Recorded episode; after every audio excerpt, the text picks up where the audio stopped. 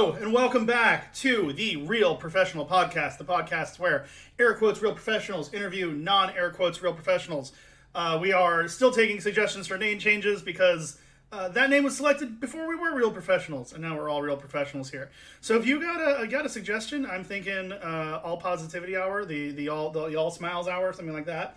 Uh, that would be great. Uh, but anyways, you know, this is the Dread X Collection collection, the collection of episodes where we talk about the Dread X Collection. It's been like non-stop Dread X Collection collection episodes uh, for our longtime listeners. Hi, Mom.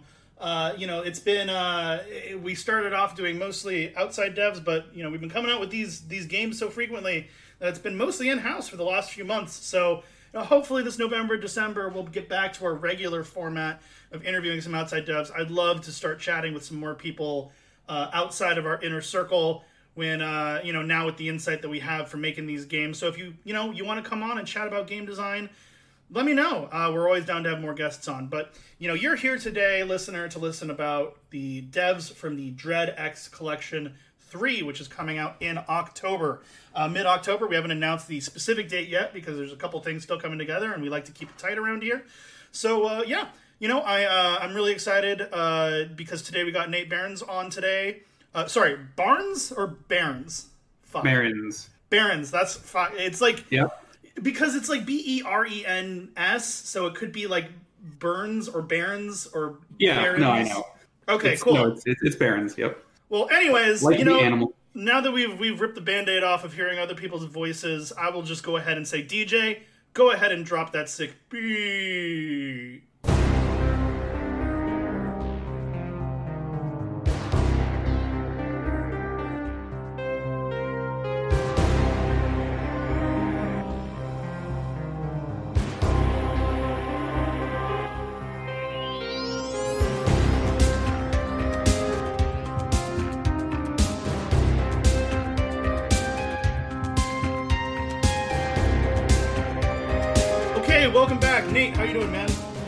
I'm good. Thanks for having me.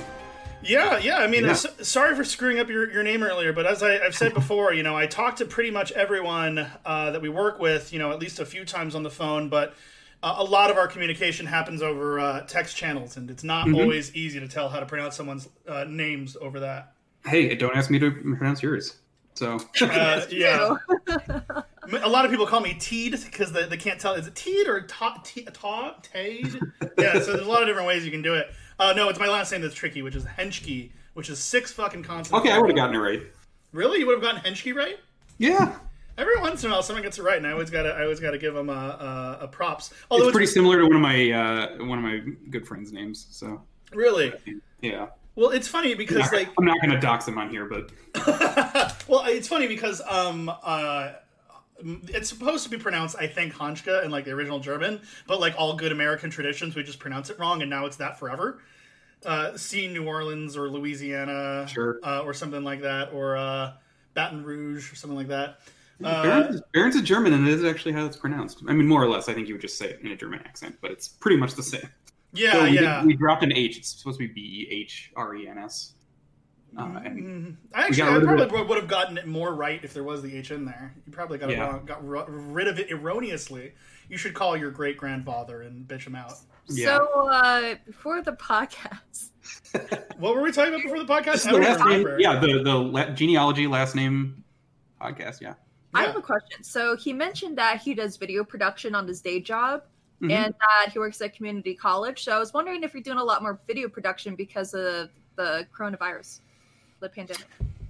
So yeah, no, I work at a community college at my, at my day job. Um, basically, do video production for like their online classes. Oh uh, yeah. Which you might, yes, you might imagine.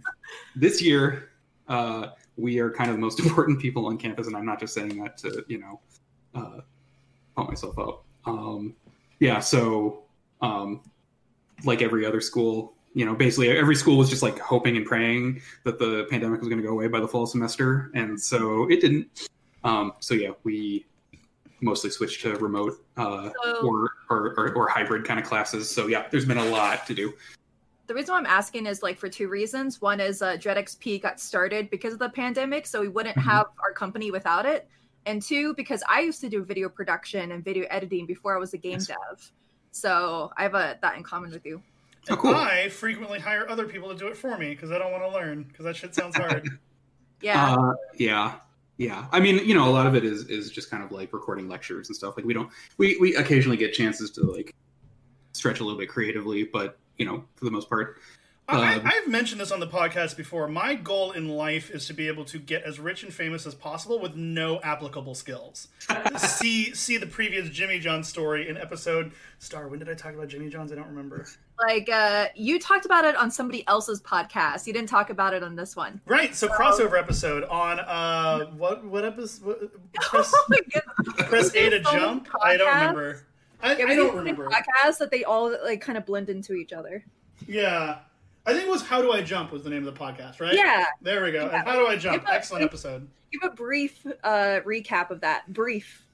Oh, I, uh, I I got a job at Jimmy John's uh, when I was still... Uh, so, really funny. I was a delivery driver, which is a very funny job for a crippling alcoholic to have because, uh, you know... Uh, you probably shouldn't be driving a lot when you're drunk all the time, but I was one of those that I was like, I'm a little bit better if I've only had like two beers.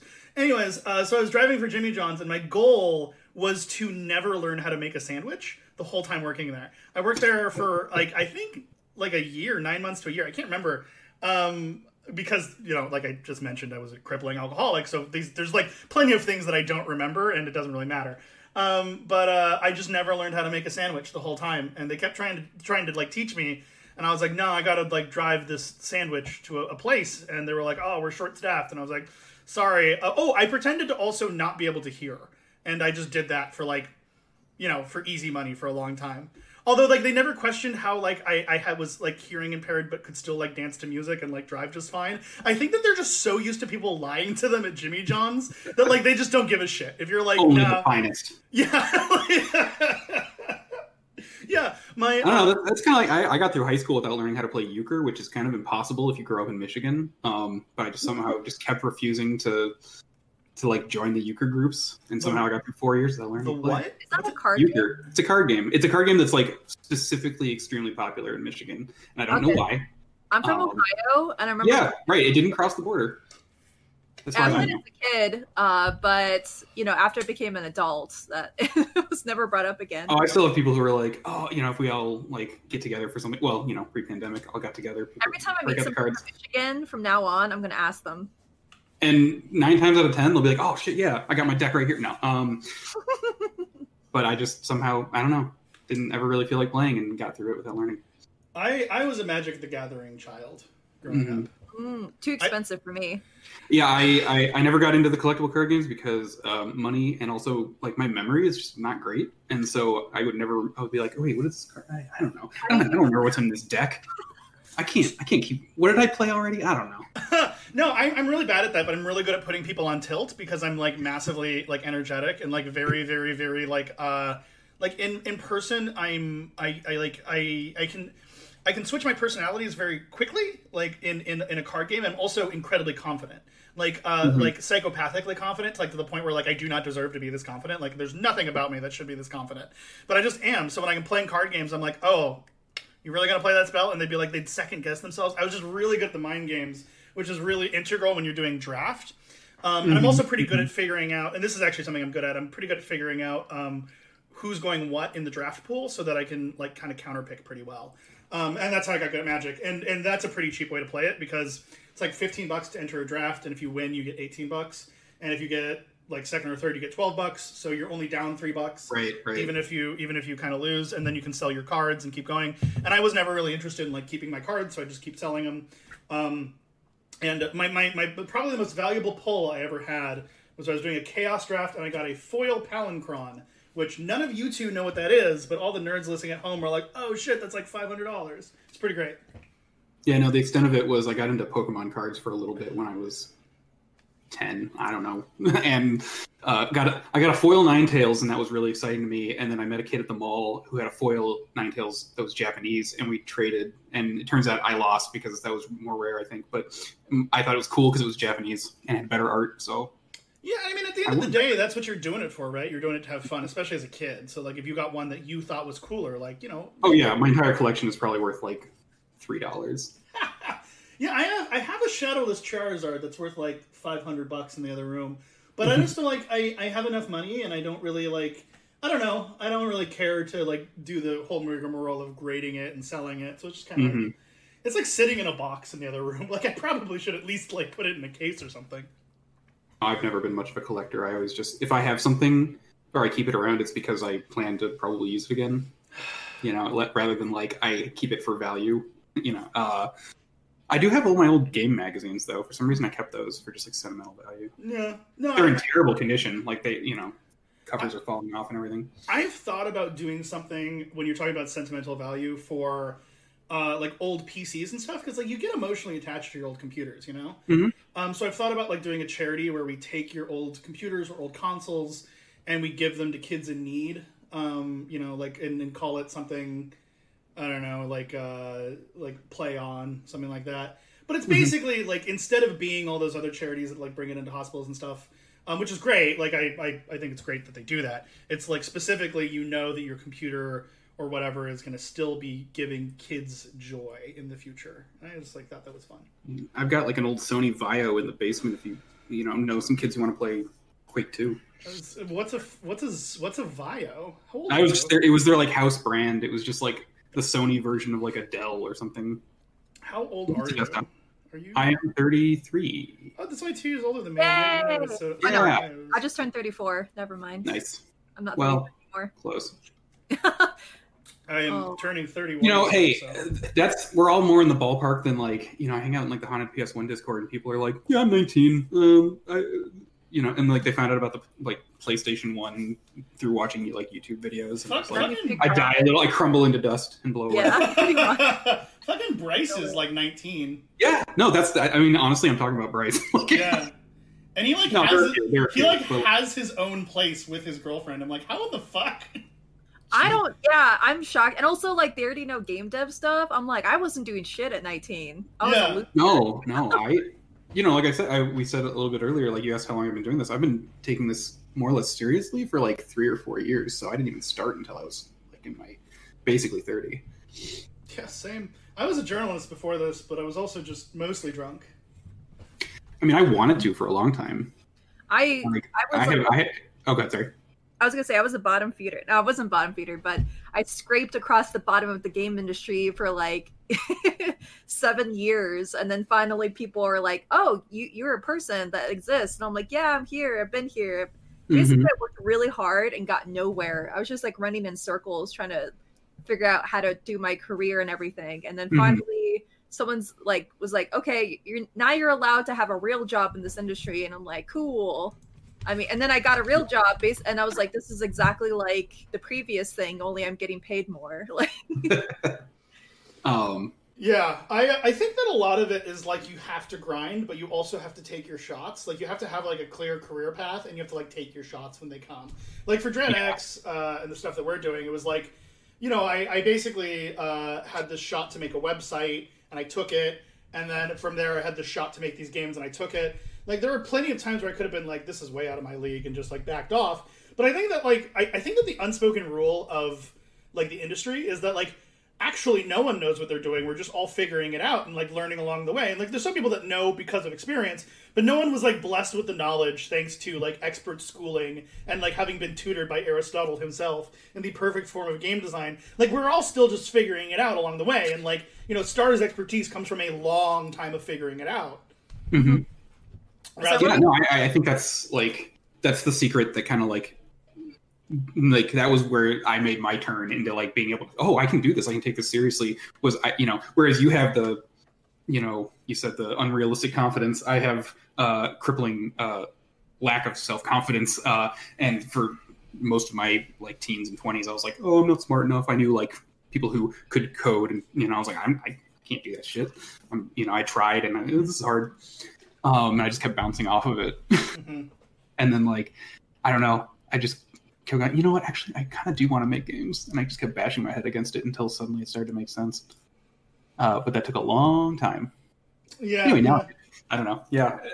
It's it's a weird mix of, like, I, I once I started taking it seriously and, like, once I got Sagebrush out there, like, mm-hmm. things started to, like, happen for me pretty quickly. Um, like a big part of it was like finding the Haunted P S one and like finding you guys and everything. But um, I went from being total imposter to being like, oh, I'm a legit part of the scene uh, fairly quickly, I feel. Uh, but yeah. Before that, there was a whole lot of just, you know, me trying to like follow some tutorial online and going, coding is too hard, I can't do it. Never mind, I'm too dumb. I'm just going to write books, which didn't go well. uh, I feel, I mean, that's how, like, I talked to, mil- I have friends that are literally millionaires that in the industry. And like, I was like, what is it like for you? And they were like, uh, the, yeah, they were a nobody. And then one day people finally recognized them and they went, yeah. And they don't understand that transition, but they're, but they weren't any different. Right. That's how people saw them was different. And that, that's what's happening to Dread X P right now, where in the beginning of the year, we were literally nothing. Uh, we started in April. So we literally we didn't, didn't exist. Yeah, it mm-hmm. didn't exist. And then now all of a sudden, all these big streamers are, in, are hitting up our D Ms and all these developers want to work with us. And we're like, what the fuck is happening? yeah, yeah, it's pretty great. I forget, I forget what the first thing that, well, this was Dread Central, that but they covered of ours. And maybe it's the demo disc, the Haunted P S one demo disc. And I was like, wait, who are these people? That's me. I did that. Yeah. And then, uh, and now, hey, here we are. Yep, here we are. I uh, yeah, I, I, I think that um, a lot of times like it takes a lot of self-awareness to be like, okay, these are the steps I took to get here, and um, it, but it's difficult to view that from inside or outside. It's really difficult to break down the steps to victory because we like to view people as like uh, singular entities. Like, oh, mm-hmm. I understand the entirety of what this person is, and then it usually takes like a, a large shift to to like. I actually had a friend a while back that was like, yeah, I had this huge crush on Day Nine.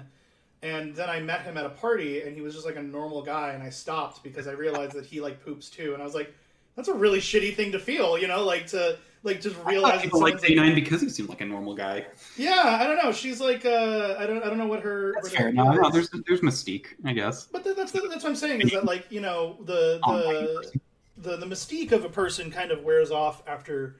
after mm-hmm. like exposure or knowing them more. Like that's actually, I, w- I would actually say, um, I tend to like make these jokes that I have like no skills. Um, but uh, like, I, I would say that probably one of my big values is that I don't, I don't have any like uh, mysticism about celebrity, because before this I was like a media journalist. Like I interviewed like pretty big names, you know, like James Wan, who did the, uh, the Saw franchise mm-hmm. and owns Atomic Robot now. And like, you know, I've interviewed like, you know, big deal people, and, and I was nervous for like the first three interviews, and after that you kind of get over it, and um, you just start viewing the, the celebrities as like people, because they are, you know, basically just people, just, you know, a little bit more famous and with higher expectations because people treat them differently. Right. But um, you, you know, so now like that I'm doing this for games, like in order to get all the developers, I just like D M them, you know, like for you, I was just like, hey, you want right. to be in a thing? And you're like, okay. Yeah, right.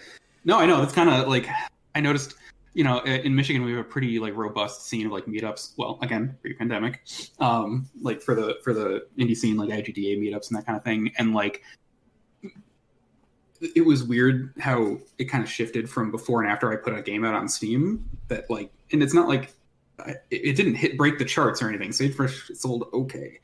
Um, for like a zero budget game made by one person. Right. Um, but like, even the way people started to treat me, it was like, wow, you put a game on Steam? And I'm like, well, yes, I, it wasn't magical. It's not like Valve reached out to me and was like, buddy, we need you. We need you on our platform. I like, I paid the hundred bucks and I yeah. put it on there.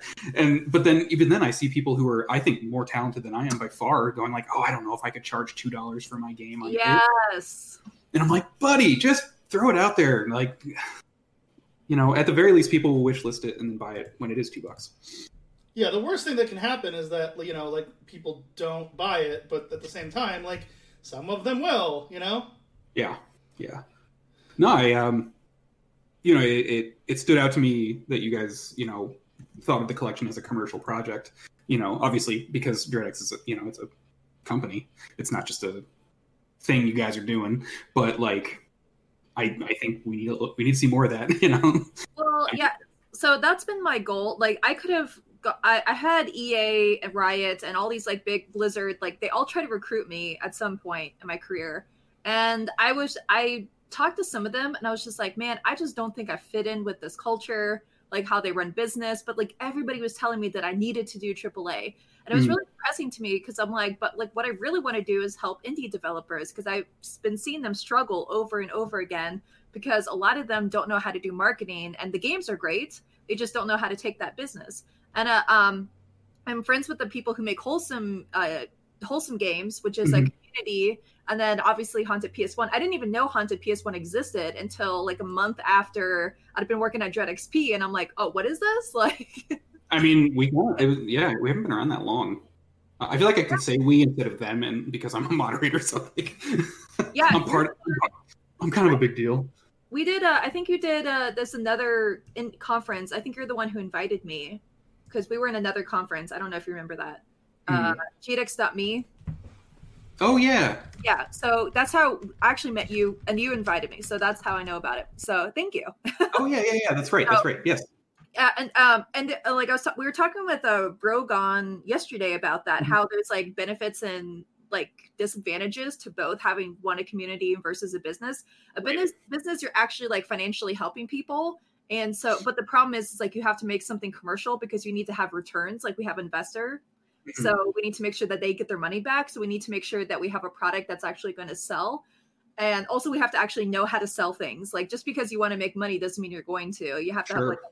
a good strategy. For a community though, you can make whatever you want. Like there's a freedom. Yeah, no, and I think it's great that they both they both exist. Yeah. Like the Haunted P S one is wonderful as being this like big open like big open tent, you know, just like, hey, come on in. We have people who come in and go, how do I make video game? I don't know how, you know, and we're like, cool, hey, we're not like, get out of here, poser, because I mean we're what the rest of the industry kind of uses the, you know, the asset flippers and everything, because we're all just playing around in Unity making our little freebie games and that kind of stuff. So um even though there's so much like technical talent and like creativity in that, uh, like in that Discord. But um, I don't know. I, I yeah, I love that it, like the community there. That one, I don't want to be corrupted with money, but this one, corrupt away.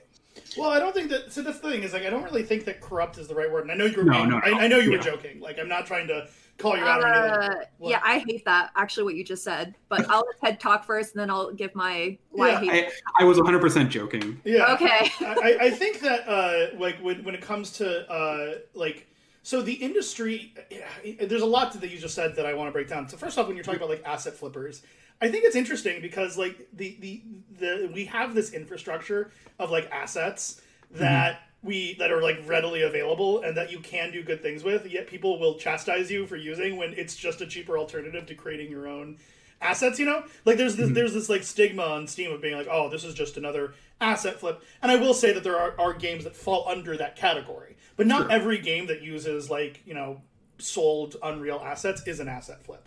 Right. Um But there's a lot of people that have that stigma because, like, I think that the industry, uh, like, triple A has so colored people's perception of, like, what even a double A game needs to be. It's like it's like the it's like a hyper-accelerated late-stage capitalism. It's like the, the cost of creation has gotten so high that it's like the the, the, the, the, the bar between triple A and double A and indie is ever growing. Like basically, oh yeah, well, there's like the, the talk about like Fall Guys, you know, being a huge success. People are like, see, we just need more like simple indie games. It doesn't all need to be this huge games as a service, Destiny, you know. And it's like, you know, that company has like sixty people.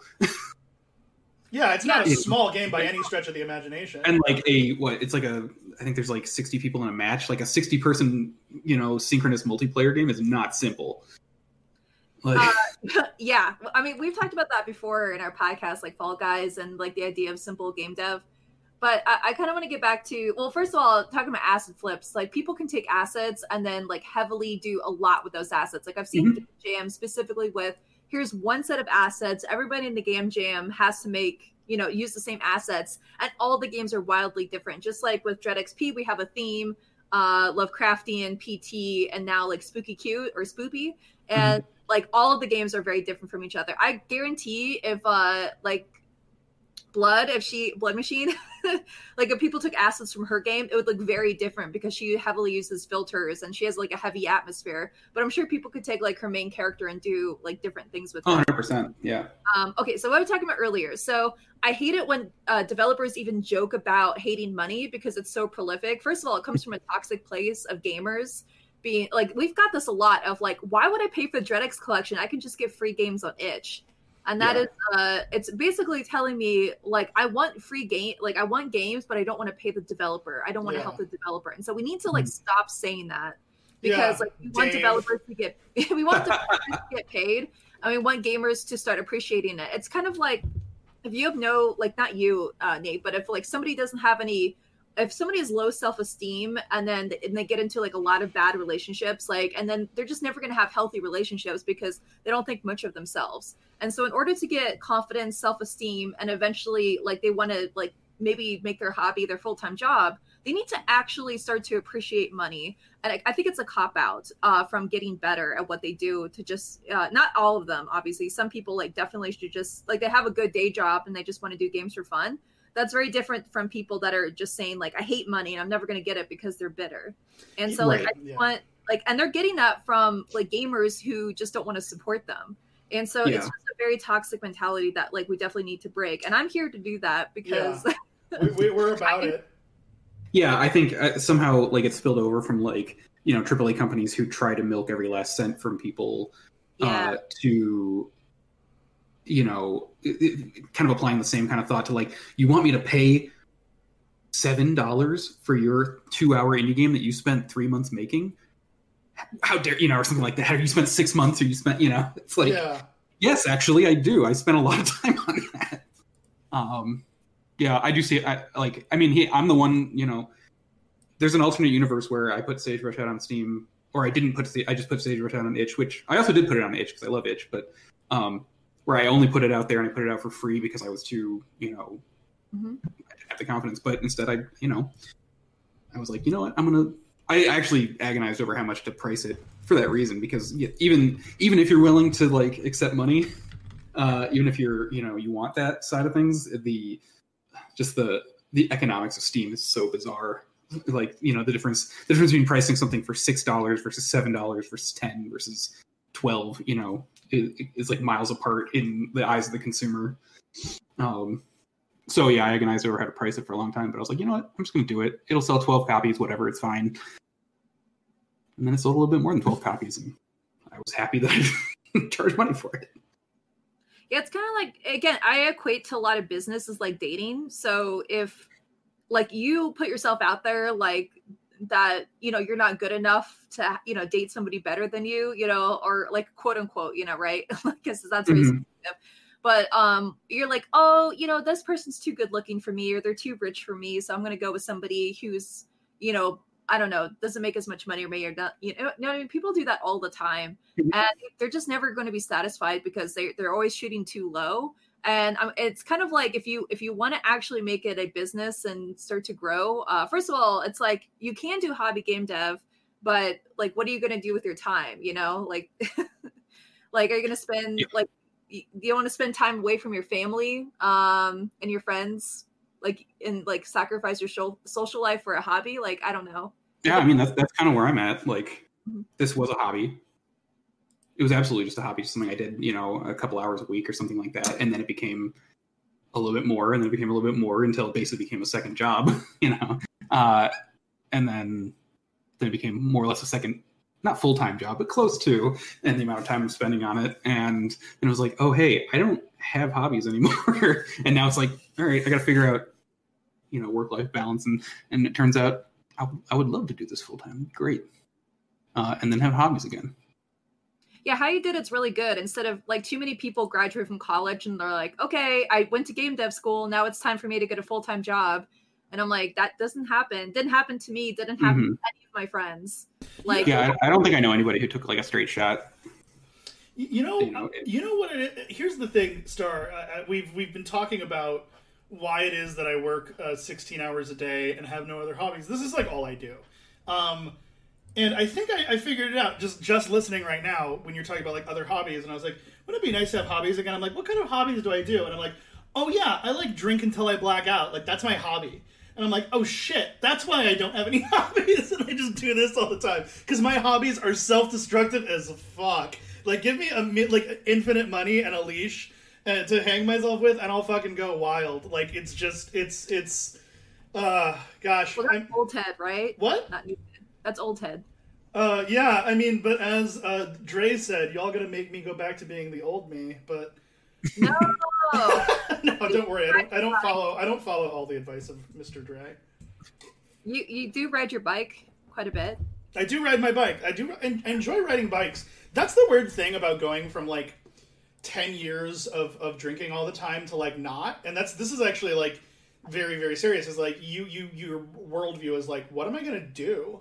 Like, so the, for the first, like, few months of not drinking, I was just, like, I had no idea what to do. Like, I just, like, sat at a Starbucks and, like, stared at the ceiling. and uh, But now it's like, oh, yeah, I'd like to see the country. And I it, it's three years after I stopped. And, and just now I'm getting to the point where I'm like, I could, like, go to Louisiana and just, like, do a ghost tour. Or, like, you know, check out some crocodiles. Because before I was like, well, why would I travel if I can't go into a bar and drink? And it's just weird to think about that there's other things to do, you know?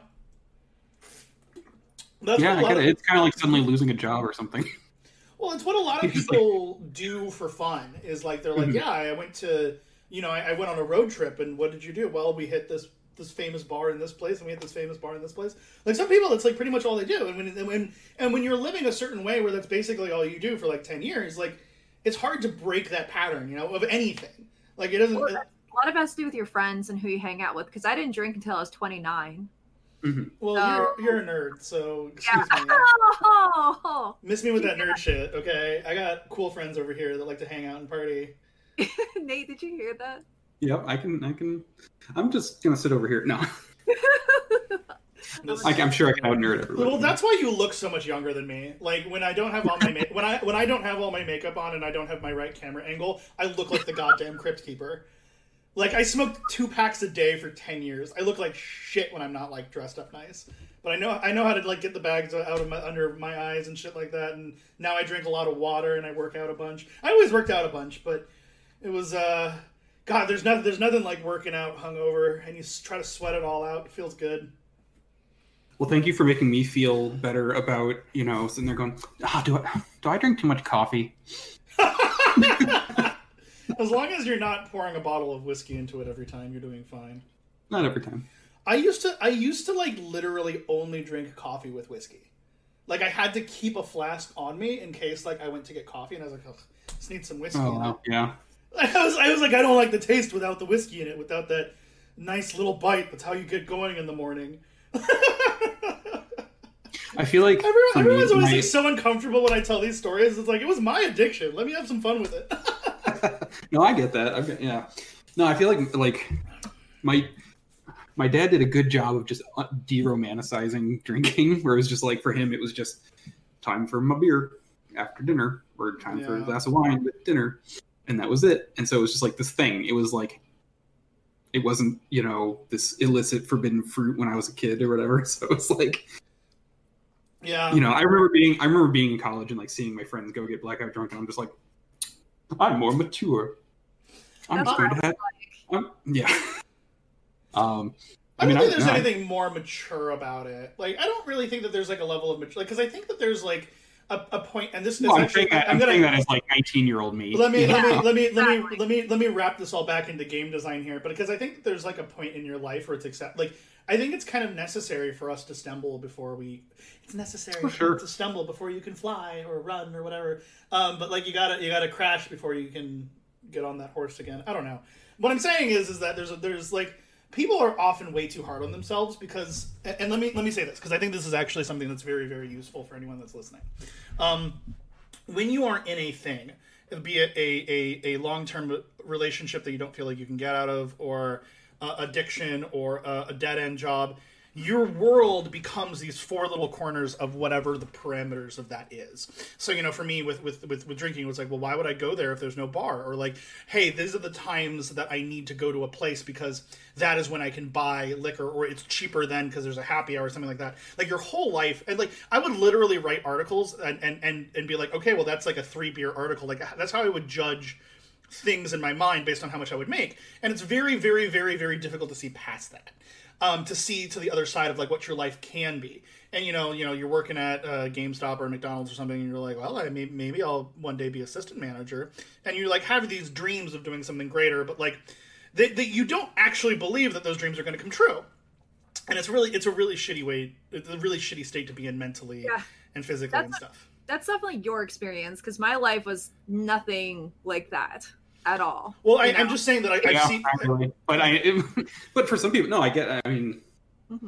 No, that's what I'm saying, is that when you're, yeah. when you're stuck, like a lot of people fall into that mindset. This is like oh, the, yeah, the yeah. black pill mindset. When you're stuck and you're you're stuck in this mindset of this is my life forever and there's no way out of it. And mm-hmm. what I'm saying is that you only think that there's no way out of it because you can't see past the four corners of your little life box. Like, I, I you can just get up and like move to like another country if you want. Like, but you right. don't think about that. You're like, well, I couldn't because then I don't see my parents and my my whole social network is here. Okay, but you could. And if you started that baseline of thinking about the whole world as you're like being available to you and like things you can do, and then like work backwards into what you want to do, like it's way better than trying to like work from now into building up, because it's very hard to build yourself up when you feel like you're trapped and worthless. And that's what I'm saying is like, if you're listening right now and you feel that you're trapped and worthless, like you don't have to feel that way. Like you can break out of it. And that's just what I'm saying is like, everyone should have that hope. And maybe we won't have so many people that are, you know, so black-pilled. I think that like I was also stuck, but not from addiction. Like it wasn't external things. It was a uh, workaholic. It was like I was working really hard in the game industry, and that's the only thing I wanted to do was build a career. But I was making no money, and uh, my marriage failed because of it. Because I was working all the time, but I was like a- absolutely no results to show for it. Which is why I'm so adamant about Ted. Like that. That's why I'm so adamant about like for DreadXP. I do certain things a certain way because I know. Uh, like what's something that's busy work, and I know something that's like a strategic plan that actually has results is for me failing so much from mm-hmm. being a workaholic and not having results. And I also knew like, oh, you can't have relationships like this if you're working all the time and also not making money. So uh, I was like, and I was like, you know, but I am sober. Like I'm no, I don't have any vices at all. Like I barely play video games. Like why am I failing so much, right? And was that's when I learned about the secret of like having like making things that resonate with other people and making things that have context. And like even though I was like a Twitch partner and I'd been like a content creator for a while, like it, it took me so many years to figure out exactly what it is that actually made things successful and like things that actually people cared about versus just making something and hopefully somebody will like it. Like actually having a plan, like making things in the beginning that people actually will care about instead of like making something and hope people will care about it. Does that make sense? Yeah, definitely. That was mm-hmm. a struggle. Yeah. It's interesting because so that- I, I feel like when I sit there and try to think of, uh, you know, like a new project or something, it, I rarely actually think about whether other people will like it. Like for me, it's, it's like, well, I want to make something I'll like. And then the people, I know there are people out there who will be into it. I don't know how many, hopefully more than a few, but they'll be there. Uh, See, that's and... a trap. hmm? That's a trap. Well, yeah, I'm just saying it's, you know, that's, that's been my, I don't know. Like, so I think, you know, we talked, you talked about like going into triple A for a long time, and I basically have never really had any interest in doing triple A. And part of it is because like, I don't really want to do this unless I'm, unless I'm doing the stuff I want to do. Mm-hmm.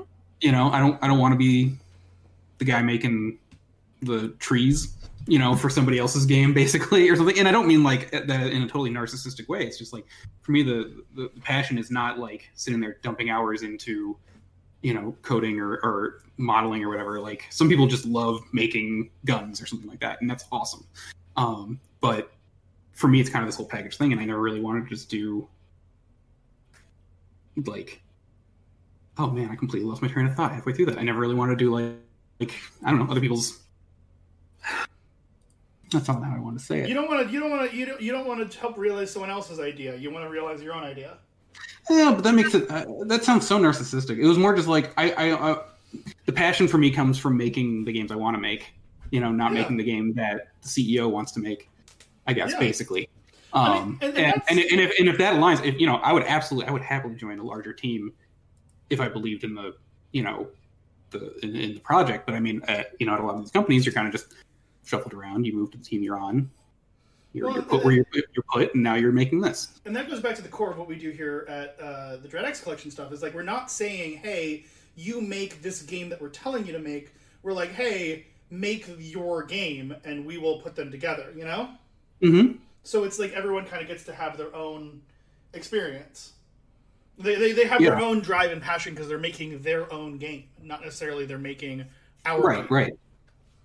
Um, yeah, no, and, and when I say that, I don't mean like, oh, I, I would actually love to collaborate more. I would love to work on, you know, with other people in the community on like a, a larger project and that kind of thing. No, I did not mean that as like, oh, I don't want to work on anything that's not doesn't have Nathaniel Berens at the very top or something like that. Uh, well, um, well, my problem is is like so many people are like, uh, I want to make this game by myself. Just give me money, and I'm like, I don't trust you. Like, I can't just give you money. Right. Like, you have to, you know, there's certain things you have to like understand before we can just give you uh, sixty K. Uh, yeah, no, absolutely. It's more like, yeah. Um, no, I, I mean more like I have to believe in the project, you know, rather than it just being a product that I'm, you know, a cog in the machine of. Yeah. That's why Dread X is so perfect. The collection yeah. is so perfect because you make your own game and it helps other developers by making your own game. Mm-hmm. Absolutely. Yeah, um, I, I just think that people are so used to seeing games as like a monolithic product. Like it's all, like, how do I put this? Um... It's it's like a so we have like a ton of positive reviews on, on Steam, like m- like ninety-eight percent positive, um, but you know the most common thing is people said like I like these ones and I didn't like these ones, um, which is which is like what we're actually like we're not expecting someone to like all twelve games right. in the collection, and it's very heartening to see that someone can be like I like these but I didn't like these but overall give it a positive review. Because that means that, like, you know, they're they're starting to understand that format. And that's that's the hard thing about being a solo creator is, like, you you obviously can't compete with Assassin's Creed, you know? No. Um, so you're hoping that people can understand the vision of your product. That's kind of what indie's about, is trying to make a good enough product that people like it, but also that help, helping that people understand the vision and the fact that, you know, it can't really be compared to Doom Eternal. Um, right.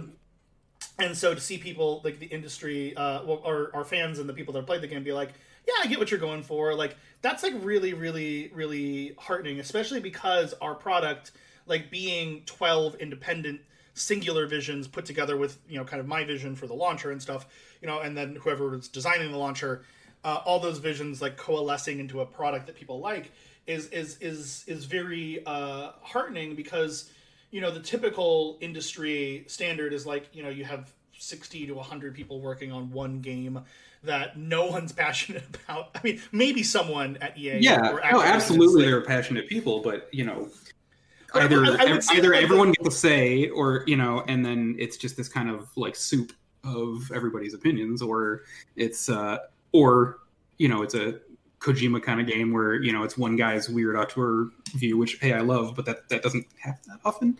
And yeah. you're taking just an incredible financial risk. I don't know. Yeah, Apex, like, mm-hmm. or is it Anthem? Am I thinking of Anthem? It? Yeah. Okay. yeah. Oh, as far as like the soup. But here's yeah. the thing: when I talked to, I mean, it could have been Apex. Apex could have come out and completely just, except it's great, you know. Yeah, um, they came out at the same time, you know. Yeah, yeah. Um, I will say, like, when I talk to my younger cousins, though, like that are, you know, just graduating high school, about to go into college. They are like, they only talk about like Red Dead Redemption or like all the like big, like G T A, like all the big triple A games, Batman mm-hmm. games, like stuff like that. They don't give a crap about indie games at all. Like indie games are not even on the horizon. They do not think of even things like Cuphead. They've heard of Cuphead. They've seen Cuphead, but they don't think of that as an indie game because it's popular. And they're like, well, indie games, you know, they're just not polished enough or, you know, they, they seem kind of boring or they're too short. Mm-hmm. Or like they have all these excuses that, but they don't even like try to play them. They don't look at them at the game store. They just buy the games that their friends buy. And so the, the benefit of working for a game, like let's say Rocket League, which is, you know, started off as one thing and then became yeah.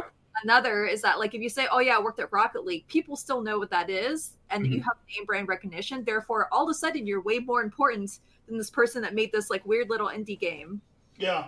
Well, unfortunately, Psyonix has not seen a whole lot of success outside of Rocket League. Their Nosgoth game didn't do very well. Actually, like they, they canceled it before. Oh, that them? I didn't even I didn't know it was the same team. Yeah, I remember I remember Nosgoth, but yeah, I remember oh. Nosgoth too. I'm very sad it didn't uh, become a real thing because it was a cool mm-hmm. game. That's um, um, sorry. I, I could have like a whole thing about like why that game didn't work out, but go ahead, Nate. No, I just I, I think that's you know. I, I do see I see an attitude among some indie developers that like they want to be put on the same level as like the, the triple A, you know, uh, they want the same amount, you know, they're like, oh, Polygon doesn't talk about us or I G N doesn't talk about us. And it's like, yeah, that's true of all media. You know, there's going to be, you know, it, the average person on the street who watches, you know, uh, they they see their three Marvel movies a year or whatever. and hey, I love Marvel. This is not a diss at Marvel. Um, isn't necessarily following every like indie film festival and catching, you know, these like limited distribution things with, you know, without major stars and that kind of thing. There may be some absolutely incredible stuff in those, those, uh, you know, smaller festivals. There probably is incredible stuff in those smaller festivals, but they're just not, they don't have, you know, basically it's the money, right? They don't have the money to be on the sides of buses and billboards and YouTube mid-roll ads and everything. Luckily, I think that the industry is large enough that there's space for both triple A and indie. And I, you know, I think that a good analogy of this is that like this happens in other markets as well. Like, for example, beer, which I know a lot about. Uh, like, you know, you have your Anheuser-Busch's, you have your Miller's, you know, you have your your big landmark companies that basically dominated the market for ever. You know, mm-hmm. and then, uh, you know, craft brewing started being a thing probably around, oh, I want to say ten years ago, really. Actually, probably more like thirteen. It was, it was earlier, but like it started to really blow up, I think. Yeah, around. Yeah, yeah, yeah. Well, um, now it's like there's craft breweries all across America. Right, and, right. Absolutely. Well, you know, and, and certain breweries like Stone is like, you know, or, uh, you know, Port Brewing. And like there's a lot of like these small breweries that people really like. And they started small, but like, you know, they're not really destroying the market of Anheuser-Busch. They're just like, because the, most of the people that drink beer are like from Wisconsin. All of them. Everyone in Wisconsin. They drink more beer than everyone else in the world. I don't know that for sure, but mm. I'm just making fun of Wisconsin. No, I think that's scientific. Yeah, that's like a pure pure fact. You know, they're drinking, a, a, lot, a lot of people just like don't really care about craft beer. They're just like, I'll just drink my Miller and like have a good time. And, you know, it's, and whatever. Like, no one, you don't have to like care about craft beer. I'm just mm-hmm. saying that like, you know, indie games are kind of similar. Is that like there's this rising market for indie, uh, which is like for people that want something a little bit different, that don't want just necessarily yeah. uh, the the Anheuser-Busch model. Um, and I would say that, you know, games like uh, Assassin's Creed and, and Far Cry and stuff like that are definitely the the Anheuser-Busch model. And I, I you know, it's it's funny because like I'll play these games, I'm like, this is fine and it's polished, but you know, there's a certain lack of, you get to a point where you're like you you real you can see the corporate seams, like you can see the lack of intern like uh, uh of passion or drive, like, you know, it just it just feels so uh copy paste repeated and like, you know, like, oh, this is where this quest goes and this is where this mm-hmm. quest goes and, you know, oh, the, and then here's the reward that you get for doing this thing because we have to have rewards for certain milestones. And like, uh, I, I think that the moment that really kind of disenfranchised me on like triple A is uh, actually Far Cry three. Yes, Far Cry three, um, which is a good game. But uh, I noticed that like there were uh, there there's rewards for basically every collectible in that game. You can get like mm-hmm. a better you can get you can your knife can turn into a sword if you complete all of these. Uh, ruins excavation quests. If you do all of the um, the cell towers, and you get this special gun. Uh, sorry, I, I said all. What I mean is that there's like a milestone for doing half of them, but there's no reward for doing them all. And I was like, oh, someone at the company was like, well, if we make the player have to do all of them, then they're gonna feel bad if they can't do all of them. And so they they they like they changed the design so that people wouldn't feel bad because mm-hmm. they didn't do all of it. And I'm like, oh, so you're like limiting the design space of your game because you want to appeal to a broad audience. And I was like, that's that does that's not what I'm here for, because I'm a hardcore gamer. But I'm not going to go and be like, oh, I don't understand why people play Far Cry five and six and twelve or whatever. Like, because I get it. They're solid, polished shooters. That there's just something about the design that's tailored to being lowest common denominator. Like, you don't have to be good at Far Cry to beat it at no. all. Because every time you um, die, you yeah. just go back to the base and respawn. But, you know, yeah, like sometimes, you know, I obviously I'm I'm in this like indie space and I, you know, I love the output of that. But sometimes, yeah, sometimes I want to play the, you know, five hundred million dollars budget, you know, shooter with that just like blows my socks off with, you know, insane fidelity and, you know, star cameos and all that stuff. Sometimes it's fun. Um, but yeah, I think my heart's not like that's not where my heart is. Yeah, I don't. I don't. Uh-huh. I, I'm not. And I, I often come off like I'm shimming on triple A, which I'm not. Like I, I think that, you know, these people make good products and they they're working, you know, to make the best thing that they can. And I, I like a lot of the stuff that comes out of that side of the industry. You know, like I'll never be the guy that's like Call of Duty's bad, because it's not bad. It's just like not my thing. Right. Um, despite the fact that I have bought every Call of Duty game, I don't know why. I mean, um, hey, if you look if you look at my playtime, like on Steam, like my number one game is Destiny two, because which is is like that's. That's the hamster wheel, right? That's the Skinner box. of, yeah. you know, like of Skinner boxes that's just like, hey, what if that gun had a bigger number next to it? Do this do this thing fifteen times in a row and maybe you'll get a chance at that, you know? And like, I don't know, man. Uh, sometimes it's nice to just zone out and go for the bigger number. Yeah, yeah. I mean, I played um, World of Warcraft for a very long time, so right, I, right. I understand the, the, the desire for bigger numbers. And, you know, and then sometimes it's like, no, no, I want this, you know, this person's very personal story about their, you know, the their uh, relationship breaking up, you know, but told through uh, visual metaphor. Yeah. And, you know, it, it, that's just, you know, free on itch or a dollar on itch or something like that. And hey, I, I do think, yes, I think the thing that I love about the industry is that there is room for both.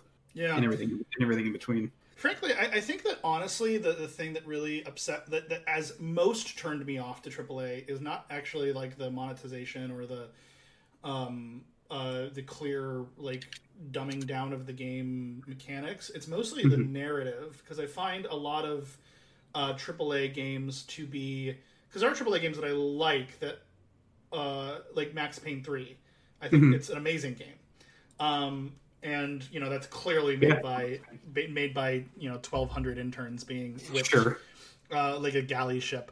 But uh, you know I really love the story of it, and I, I find that oftentimes the story is what hurts the most in triple A. Is like it's this reductionist story. Like I remember playing uh, Call of Duty uh, Infinite Warfare, and I, I actually mm-hmm. really liked the Infinite Warfare campaign. Like yeah, I think it's the best one in I don't know, oh, pretty yeah. much all of them. Yeah.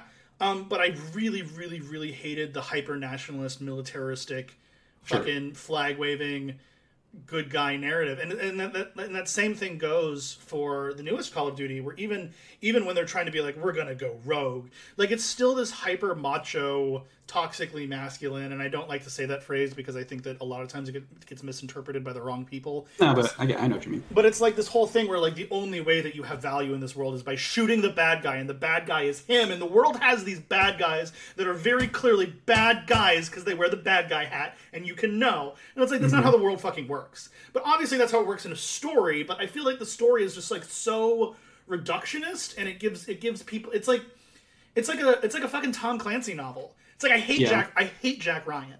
Like I, I, I, I've watched all of Jack Ryan, and I think it's a well-made show, and I enjoy it. But I hate the the message, which is that, uh, you know, bad things might happen in this world, but as long as you have good guys standing up for the institutions, then it's okay. And it's mm-hmm. like, but that's not really how the world works. Like no one, there's not straight good guys and bad guys in the world, which is why I prefer narratives like Gone Home, which people are like, just build some gay chick. And I'm like, shut the fuck up. That's what life is about. Well, you think life is like you standing on the hill as the, as the Germans advance and you triumphantly yeah. with your machine gun, like hold them off. And then you get a parade when you go home, or Conan you get to Valiant. What? Conan the Barbarian, uh, man, uh, actually, Let me actually just let me say, Conan the Barbarian, the newest uh, run from Dark Horse, and by newest I mean like within the last like ten years, really actually complex story. Uh, but old school Conan the Barbarian, yes, it is about a large muscle man who punches things harder than everyone else. Well, it's just a narrative that like young men are kind of beaten down into them. And in fact, like I've been watching, I'm like, okay, so let me watch some new YouTubers that are play video games, and it's like a bunch of like guys that are having like really edgy comments. But they're the ones that get like millions of subscribers or hundreds of thousands of subscribers by having like these really edgy comments. Uh, and like, for example, I just saw a video with uh, Metal Gear Solid, and they have the whole, like, they have to mention the fact that you can see her in her underpants and Snake seeing nice butt. And, you know, he's that's like, a whole, yeah. I mean, that's, a, yeah. Yeah. And so, I like, mean, I love, I love the Metal Gear Solid series, but that's a whole, like, you kind of have to hold your nose through a lot of it. And that's, a lot of that comes down to either like Kojima's, just kind of his predilections, predilections, whatever, uh, his interests, or, or uh, just kind of like the anime idea of fan service and all that, where like you can have, I mean, it's like, I just rewatched Evangelion when it was added to Netflix, and like that show is extremely dark, extremely, you know, like uh, complex emotionally for, you know, for like a giant robot anime or whatever, but then it's also absolutely like, oh, look, he fell on his hand, landed on her boob. Yeah, I hate that. I want to finish what I was gonna say. Like the oh, point sorry. Is, those games, that that anime and those games happened like years ago. But my point is that YouTubers right now today are looking at these games and still saying the edgy comment and still perpetuating the idea that you just said. Uh, mm-hmm. they, uh, I just saw a Silent Hill uh, video. Same thing. They're like, oh, look at this nerd. She's going to give me blah, blah, blah. Like, we're going to have some intimate time. And, mm-hmm. and I'm like, like, guys just talk to each other like this. And it's because of these YouTubers. And they do this because they're playing to their audience. Like, they're like, yes, please give me views. Please make me more popular. I'm going to make these edgy jokes. And, you know, just so you like me more. Right. Yeah, so, pretty much. Yeah. How do we, how do we make, like, I don't know. This is actually this is actually what I talked about uh, when I worked for the AmeriCorps. Um, this is like literally what I was trying to like teach people about in Phoenix, um, which is that like basically it's not the the the, the problem with uh, like hyper aggressive like sex and sexuality is that like we, we give people like uh, an un, unrealistic like um, paradigm of like because they're they're not saying that.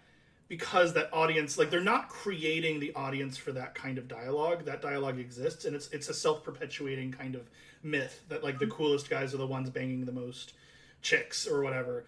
And um, it's, like, there's, like, a biological impulse to it. Like, we as humans, like, we, we want to, like, in general, like, procreate and keep going. But, like, there's a lot of things that we've, like, since, like, worked out of our biology. Like, you know, we, we, we like... Anyways, the point the point I'm making is that, like, I, I think that it's just, like, when people do that, they're not necessarily, like, cognizant of the effect that they have. And they're like, what, I'm just saying the shit that everyone's thinking. And it's like, yeah, but, like, people do bad things and think bad things. That doesn't mean that you should perpetuate them. Like, there's certain things in our society that we have delineated as being bad. Like, we have evolved past the concept of that as being a good thing. So, you know, it used to be totally natural and acceptable that a forty-seven-year-old lord would marry a twelve-year-old girl. Like, that three hundred, like, sorry, like nine hundred years ago, normal. Now, not normal. We've evolved past that. And that's a good thing. To think, like, to go, we should go back to that. Psychopaths. Like, only psychopaths think that, and there's they exist. But the it, it, more insidious thought is that our current norms are acceptable because they are current, and not something that we should try to work past. You get what I'm saying? Um, I will say, like, on a different point, that if I watch, like, instead of, okay, so instead of saying a typical, like, let's say females making gaming content, I won't go there, but I'll say females making, let's say, makeup content. A lot of people say that women are just there to be gold diggers. Like, that's the problem with women, is that they just want, you know, but, like, whenever I watch, like, a really, like, like feminine, like, makeup tutorial, women don't ever have this narrative of, like, I'm putting on this makeup so that I can hit on guys, or, you know, like, it's not about sex. It's not about, like, I'm trying to, you know, trying to put on this makeup to make money. And so it's just so strange to me that, like, guys are still having this narrative of, like, these female characters and putting these sex jokes in there. And it just feels really immature and inappropriate. But, like, all these female content creators don't say anything even close to that. Well, I, I think that I think that there. I, so first off, I don't think that there's anything wrong with, like, heteronormative sex and sexuality. Um, and I think that a lot of guys, when they hear people saying, like, hey, don't make jokes like that, they they interpret it as, like, an assault on straightness, which is, like, very, very strange to me. Yeah, I, I no, that's... no, that's not what I'm talking about at all. Yeah, I, I, I, I know. I, I'm, I'm telling you about the perception that people have. Like, this is what... Yeah. And, and like, I, I don't think that, I, I, it's, like, it's so it's so dumb because, like, no one's trying to delete straight people, you know? That's, like, that doesn't exist. Um, I mean, sure, I'm, just, I'm certain some fringe people do, but that's, like, not, like, predominant. Um, and, and it's it's difficult because, like, we as men don't usually call out other men on when they're being uh, inappropriate. Because, so, like, we don't have this, like, acceptable paradigm of, like, how to... And we don't, like, we're like, oh, we're just boys being boys, but you don't realize that, like, the boys being boys mentality is reinforcing, like, the ostracization from of women from a community. I li- yeah, literally just had to do that in our own Discord just a couple days ago. Well, it's and, a process. Yeah, and then people are just like, "Oh, well, this it's just natural." I'm like, "Yeah, I know. I have boobs too. Like, I know they're natural, but, like, I don't feel comfortable in this environment. So stop." And they did. They were like, "Oh, like it yeah. just." It, Yeah, I mean, I think that's, like, you know, we we definitely, we have lots of discussions in, like, the Haunted P S one, like, moderation. Like, we've just, yeah. we've decided, like, we want this, you know, it, when you're talking about, like, horror is naturally, like, it pushes against norms and, like, you know, it, it attracts, you know, everything from, like, the most normal people you've ever met to, you know, people who are absolutely edgelords and just trying to push everybody's buttons. And we've kind of landed on the side of, like, no, we're, we want this to be, like, a wide open community, so we're just not going to tolerate that shit. Yeah, um, and I will say that, like, you pushing back on them saying a thing is, like, it, it that should be okay. Like, it shouldn't be mm-hmm. that every time someone has an issue with something someone else says, it becomes a knockdown, drag-out fight, and that is, like, the defensive, yeah. toxic, mm-hmm. like, mm-hmm. that's the, that's where the toxicity comes in, is, like, if you can't accept that what you said could reasonably make someone else uncomfortable when it is something that, like, reasonably could make them uncomfortable, like, okay, so apologize and move on. When you become defensive about it, that's how you get these insular communities that are like, no, we're just going to, like, that's when the objective of a community becomes to self-isolate and to ostracize outsiders, is when they lack that ability to, like, realize with any kind of self-awareness that their actions might reasonably make someone else upset. upset. Right, and, and, absolutely, and certainly yeah. growing up, you know, and as a lot of these, like, the, the, the huge YouTubers and the huge Twitch streamers are, growing up as a straight white male kind of insulates you to the idea that things can be offensive. And, like, I, you know, thankfully grew up, um, but I certainly, as a teenager, had a, you know, like, part of me just thinks maybe, oh, their entire audience is, like, fifteen, because I certainly had a phase, you know, where, like, yeah. just being offensive was, like, ah, fun, oh, cool, I'm, man, I'm so edgy. Um, and then I, you know, grew up a little and realized the things I said or, you know, did affected people, right? Um, But I, de- I definitely know people who never grew past that, you know, they, and, and you do have to call them on it, and how they react says a lot about, yeah, who they are. I have to, I have to just say these, like, these YouTubers that are making these, like, edgy video game content, which is isolating, like, women and non-binary and other groups, because they're only talking, first of all. And the second problem is they are manipulating these teenagers to perpetuate this. And teenagers are like, this is what's cool. This is what's great. Like, I asked my, co- like my young female cousins, who's a content creator you look up to, and they're like S S Sniper Wolf, and I'm like, what? What? I don't, I don't know what that is. That's, a, that's a Nazi, right? Uh, S S Sniper Wolf. What? Uh, she's a female content creator that uses, like, a lot of sex and plays, like, a lot of F P S games, and mm. uh, like, has tons of plastic surgery and wears, like, a lot of skimpy clothes. And she, like, and she's, like, very immature and, like, very uh, just really not good. She's gotten into a lot of controversy. You can, like, look her up mm-hmm. on YouTube later. But I, I couldn't believe that my young cousins would be like, that's their idol. Like, that's who they look up to and watch a lot of content of, is people that are just like, I've and never I'm even heard of this person. They're manipulative, and it works. Yeah, sometimes I feel like ill-equipped to talk about this kind of thing because, like, yeah, I'm I, I don't know, man. Like, my for me, like, the concept, like, I just watched Giant Bomb, and they're all a bunch of, like, forty-year-olds. This person has twenty-two point two million subscribers. I've never heard of them. That's crazy. Giant Bomb? Um, no, it's no, no. Sniper Wolf. Yeah, I, I'm shocked that you don't know who she is, because she's a hot girl. I thought you'd be all up... I'm just kidding, Ted. I prefer, I prefer personality, but okay, so I was thinking S S Sniper Wolf would be a Nazi oh, like a thing, Nazi because thing. It's yeah. S S, mm-hmm. but... Oh, it's a Metal Gear Solid. Yeah, she likes guns, and, you know, she's... fake never mind she's she's she's she's very attractive. uh very attractive. twenty-one million views. I failed the easiest test. It's her most viewed video is her being bad at math. That's so toxic. That is, like, that's actually terrible, that, like, her most famous video is her, like, pretending to be dumb. That's, like, a really bad role model.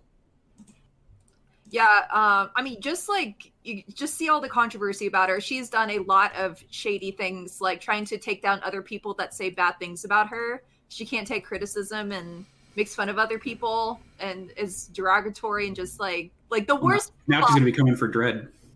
Uh, uh, no, it's okay. She can do that. She can. People really love YouTube drama. I, I don't really get it. Like us, even if S S Sniper Wolf doesn't. Um... Yeah, anyways, like... Well, it's it's it's all about just making teenage boys horny so that they click on your videos. I don't yeah, know, I, and that's... about it. That's what? My entire point of this whole thing. It's manipulative to men. That's my whole point of it. Yeah, I mean, it is, but that's, like... When you're, when you're talking about, like, a, having a young boy, like, have the, the self-awareness to be like, this person is, like, manipulating me, that goes right out the window the moment, like, you yeah. you think that you have a chance, you know? That's yeah. True. And that's, yeah, but, that's like, what a lot of these people are peddling, is the illusion of a chance. I mean, I have a chance because I'm hot as shit, but, like, whatever. Uh, well, see, I'm not, and I know I don't have one, so it's fine. No, I mean, it's... it's. It I, has no effect on me. Look, I, I've been, like, these young boys. I think a lot of a lot of guys have, and, like, the question is... So this is this is actually one place that I think Star's going to disagree with me on, because I'm about to agree with Joe Rogan. uh, which is that uh, like there needs to be a way that like I, I think that the a big barrier to especially to young men and their their fragile egos is that they don't like they, they they think that once they get called out, their lives are over and all they can do is go blacker in the black pill, you know, like right, darker. Right. And I think there needs to be like more of a cultural acceptance for people like getting better and walking back. And I, I fully believe that as like a member of A A, like because I've yeah. seen people that are like really, I, really what? I agree, and I don't hate Joe Rogan. I I'm half half on him. Yes, like I, it, it is. It's so funny that Joe Rogan's a controversial figure because he's just like a dumb dude with a podcast that's kind of funny. Actually, he's actually very funny. He's, his comedy is really, really funny. Uh, and, and then everyone's gonna hate me because I said that. I don't know. Anyways, um, I'm not trying to like take a stance in the culture war here. I'm not trying to like stake a claim. I'm just trying to say that there's like an obvious problem, and like there mm-hmm. needs to be a way to address that problem. And like I think a lot of people agree that like, you know, there should be a way to walk things back. But at the same time, then there's people that like go into tweets from like, oh, I don't want to say tweets from twenty years ago, but they're like, they'll go way, way, way deep into someone's oh, for sure. past to like try to find things to skewer them on because they can. And and I think that that's, that's a, like, this is a legitimately terrifying prospect. Like, mm-hmm. is that like something from like twenty years ago is going to bite you in the ass. And you're like, I, I, I was like, I, I don't want to be known for who I was when I was nineteen, you know? Yeah. Right. Yeah. No, I mean, like I've, I've been pretty open on Twitter because for, I think for that very reason, like, you know, I used to have, and don't, this is not me like revealing that I had this like super transphobic past, but I just had like ignorant ideas about it, you know, and I would, yeah. make, I would make jokes and like, I didn't, I didn't get it. And uh, it wasn't something that I had any direct experience with, you know? And so I didn't see the harm in jokes that I, you know, oh, people just making up genders left and right, that kind of thing. Um, And then, you know, you grow up, I yeah. met, I met, I grew up and I met any, any sort of trans people. And I've had people like say, hey, eh, not cool. And like, you go, oh shit, I'm sorry. I didn't realize. Okay. All right. Yeah. You, you live know? in your life. It's like pretty much that easy. They weren't like, you can never step here again. It was just like, hey, by the way, you know, that that's not cool. I'm like, okay. All right. Sorry. And I, I thought about it and, yeah. you know, still in those communities, you know? And that's why men don't call each other out, though, is in, like, I feel like as a woman, I have to. Like, no one else is going to do it for me, which is exactly mm-hmm. what happened just a couple days ago. I was like, nobody else is going to see the problem with this, so I'm going to have to tell them that this is a problem because they right. just like, they are just so, like, that. So, but I am also, I'm used to being the bad guy. Like, I'm used to being called, like, a bitch uh, behind my back because, like, I would call people out and say, no, this is not cool. But I had to do what's right because things had to get better. And at least like I did the best I could and told other people. Um, mm. and so, like I had to get to that point where I'm just like, I just, I have to not care if you like me or not. I just have to not care about that because I have to like, in like maybe a few years from now, they'll realize I'm, I'm right. But in this present moment, they're going to get really defensive and attack me. And I'm just going to have to be strong enough to take it. Mm-hmm. So that, that sucks, but that's just the reality, you know, when you're, yeah. Well, and here's the thing is that um, what, what you're talking about with men calling out other men, like it does that. That's the problem is that like, even the structure of male, male on male communication is like relatively mm-hmm. toxic. Cause like yeah. you can call out another guy, but like the easiest way to call out another guy is to like call him a bitch or tell him he's being a pussy. Like that's the, like the default mm-hmm. way of doing it. And that there's like something inherently toxic about that, you know? Um, yeah. And, and and another problem is is that like I think that uh, like men they tend to only they, they there's there's a predominant sense in in male tribalist uh, communication, which is a lot of people are still kind of like that. There's this is my group, this is my tribe, this is who I hang out with. That um, the the way that you communicate. You don't you don't take issue with things that you aren't involved in. I take care of me. I take care of my group. If it's not me and it's not my group, then I don't have a say in it. And they might have opinions on it, but well, I'm not going to get involved because this, this kind of stoic, the stoicism that's that comes with uh, the male persona is is like okay, well, you know, it's not my it's not my deal. But we don't, and it doesn't extend to like extend to like, hey, you know, like you know, so if someone's like talking shit about like gay people and you don't have any gay relatives. It's not an, in, like, most men aren't raised to then start a fight. You're raised to look after your own. But if you do have, like, a gay brother or sister, then you might call them out. And that's kind of just how male communication works with each other. And, like, one of the things you have to get better at with as a guy is, like, trying to teach people to care more about people than just their immediate circle of, like, acquaintances. And um, that's one of the things we always try to do when we do like education classes is to try to like pair people with people they wouldn't normally pair with, because like the, the mm-hmm. like ignorance and cultural misunderstanding only extends so far as like until you meet someone of the opposite group and like learn to understand them. And there's always friction at first. Like, you know, there's there's this is like um I have a number of trans friends. Uh, people have come out as trans. And uh, mm-hmm. a lot of my older friends are like, I don't know what to do. I don't know what to call them. I don't know what to say. And I'm like, have you asked? And they're like, uh, no. And so I'm like, hey, you know, uh, I noticed. So I go and I ask, you know, what do you prefer to go by now? What are your preferred pronouns? You know, do you have a name you'd like me to refer to you as? Never once has any trans person bit my head off for like asking. No, they just want, they just want to be respected. Right, like, exactly. Mm. But that's the thing is like we don't teach men to be how to be comfortable outside of their normal circle. We teach them well, to be quiet. And... So they need to do that with religion and politics too. Say like, honestly, you know, because I'm in the boat of like love, and other people are just like, I'm so open-minded. But then when it comes to certain subjects, then I'm like, no, you're not. Like, and I think like your method of like actually talking to the other side would like resolve a lot of the issues that we have. I, I will tell you, they're the, not yeah. the number we're of just not solving problems. The number of people I don't get along with is is very small. Because I, I usually do a pretty good job of listening to people. But True. We do have this, especially when you're during the pandemic, where all of our communication is online, where mm-hmm. like you don't have to. Anyway, hey, real quick, um, this is a great conversation.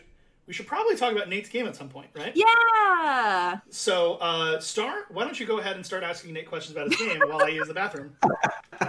Yeah. All right, hey, that's right. What game am I making? Um, oh. Yeah, so, uh, yeah, the...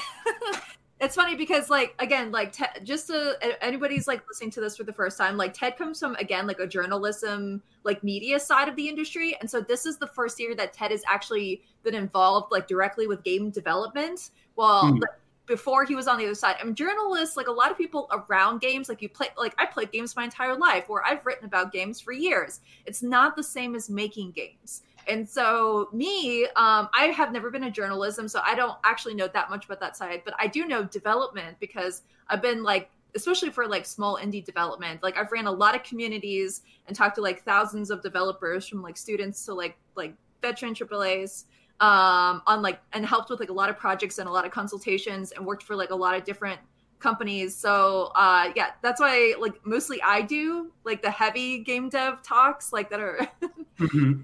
my technicals because like I definitely feel more comfortable doing that. Um, and also like I'm just and I'm just fascinated with the art of game dev itself because I do believe it's it's just like painting or singing or like music, right?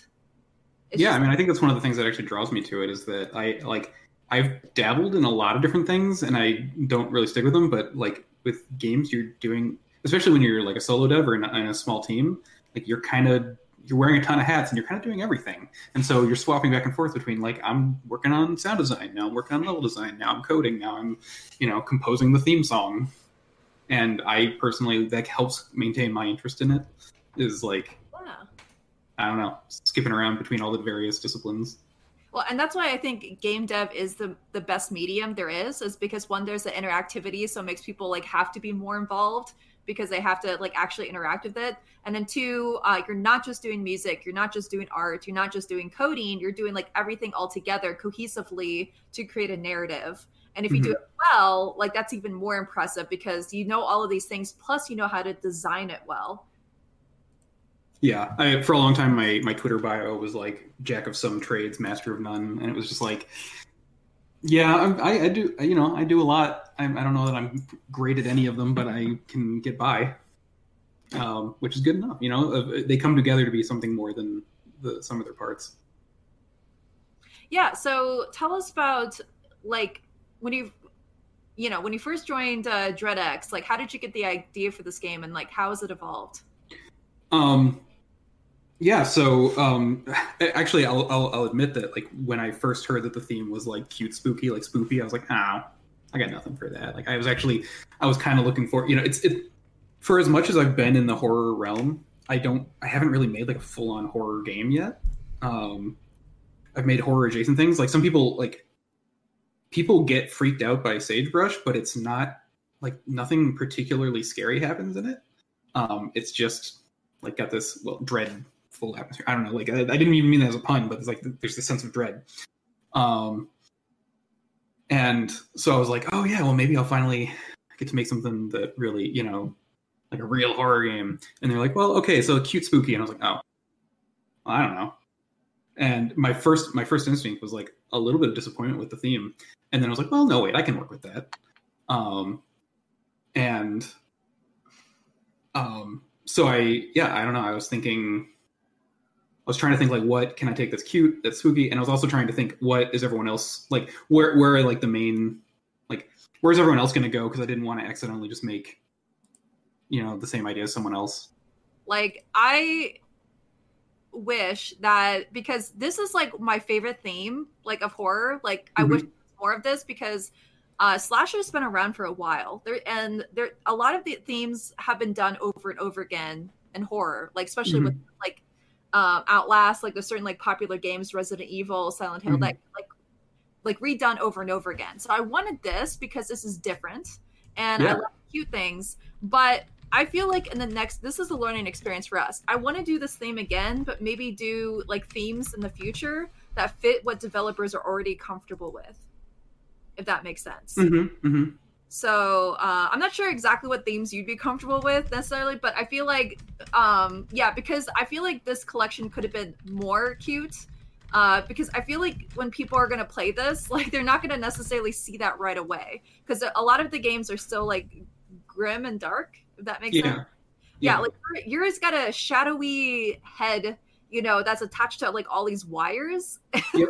So it's yeah, not, well, yeah. You know, it seems like no matter what I what I work on, it does end up coming out like kind of grim. Like I just did, you know, uh, before this, I was working on uh, Cellular Harvest, which was a like mm-hmm. like this lo-fi alien photography game that came out, mm-hmm. um, and literally I started working on it like I'll, you know, I just made this like Sagebrush was this very thematically grim, you know, uh, kind of thing. Um, and I was like, maybe I'll just make something nice. Uh, like, let's just make something nice and fun and chill. And then I uh, I started working with uh, Zalavier, who worked on Collection one.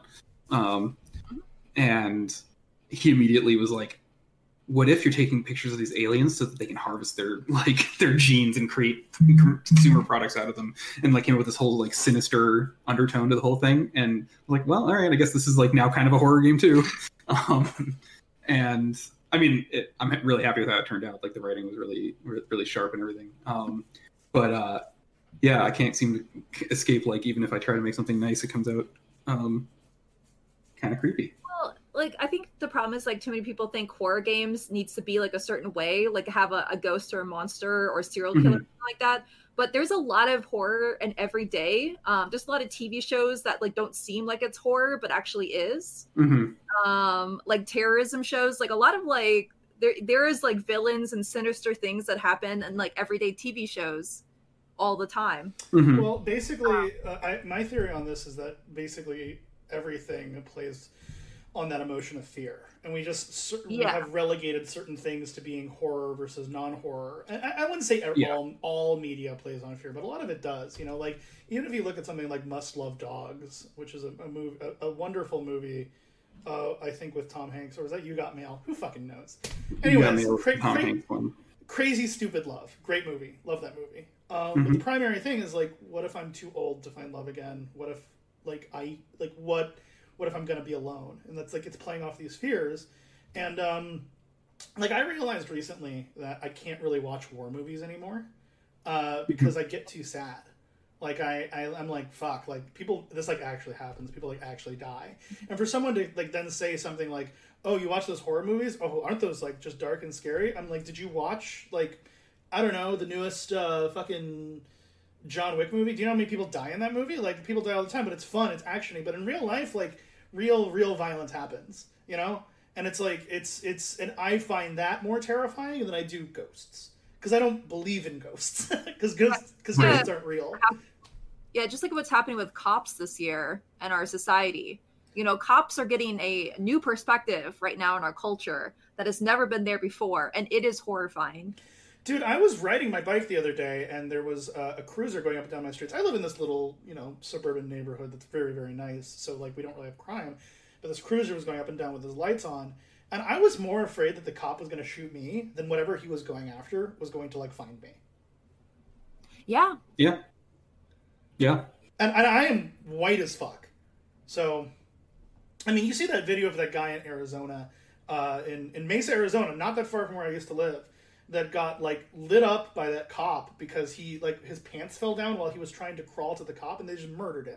He was on his face. Like, it was, it was fucking horrible.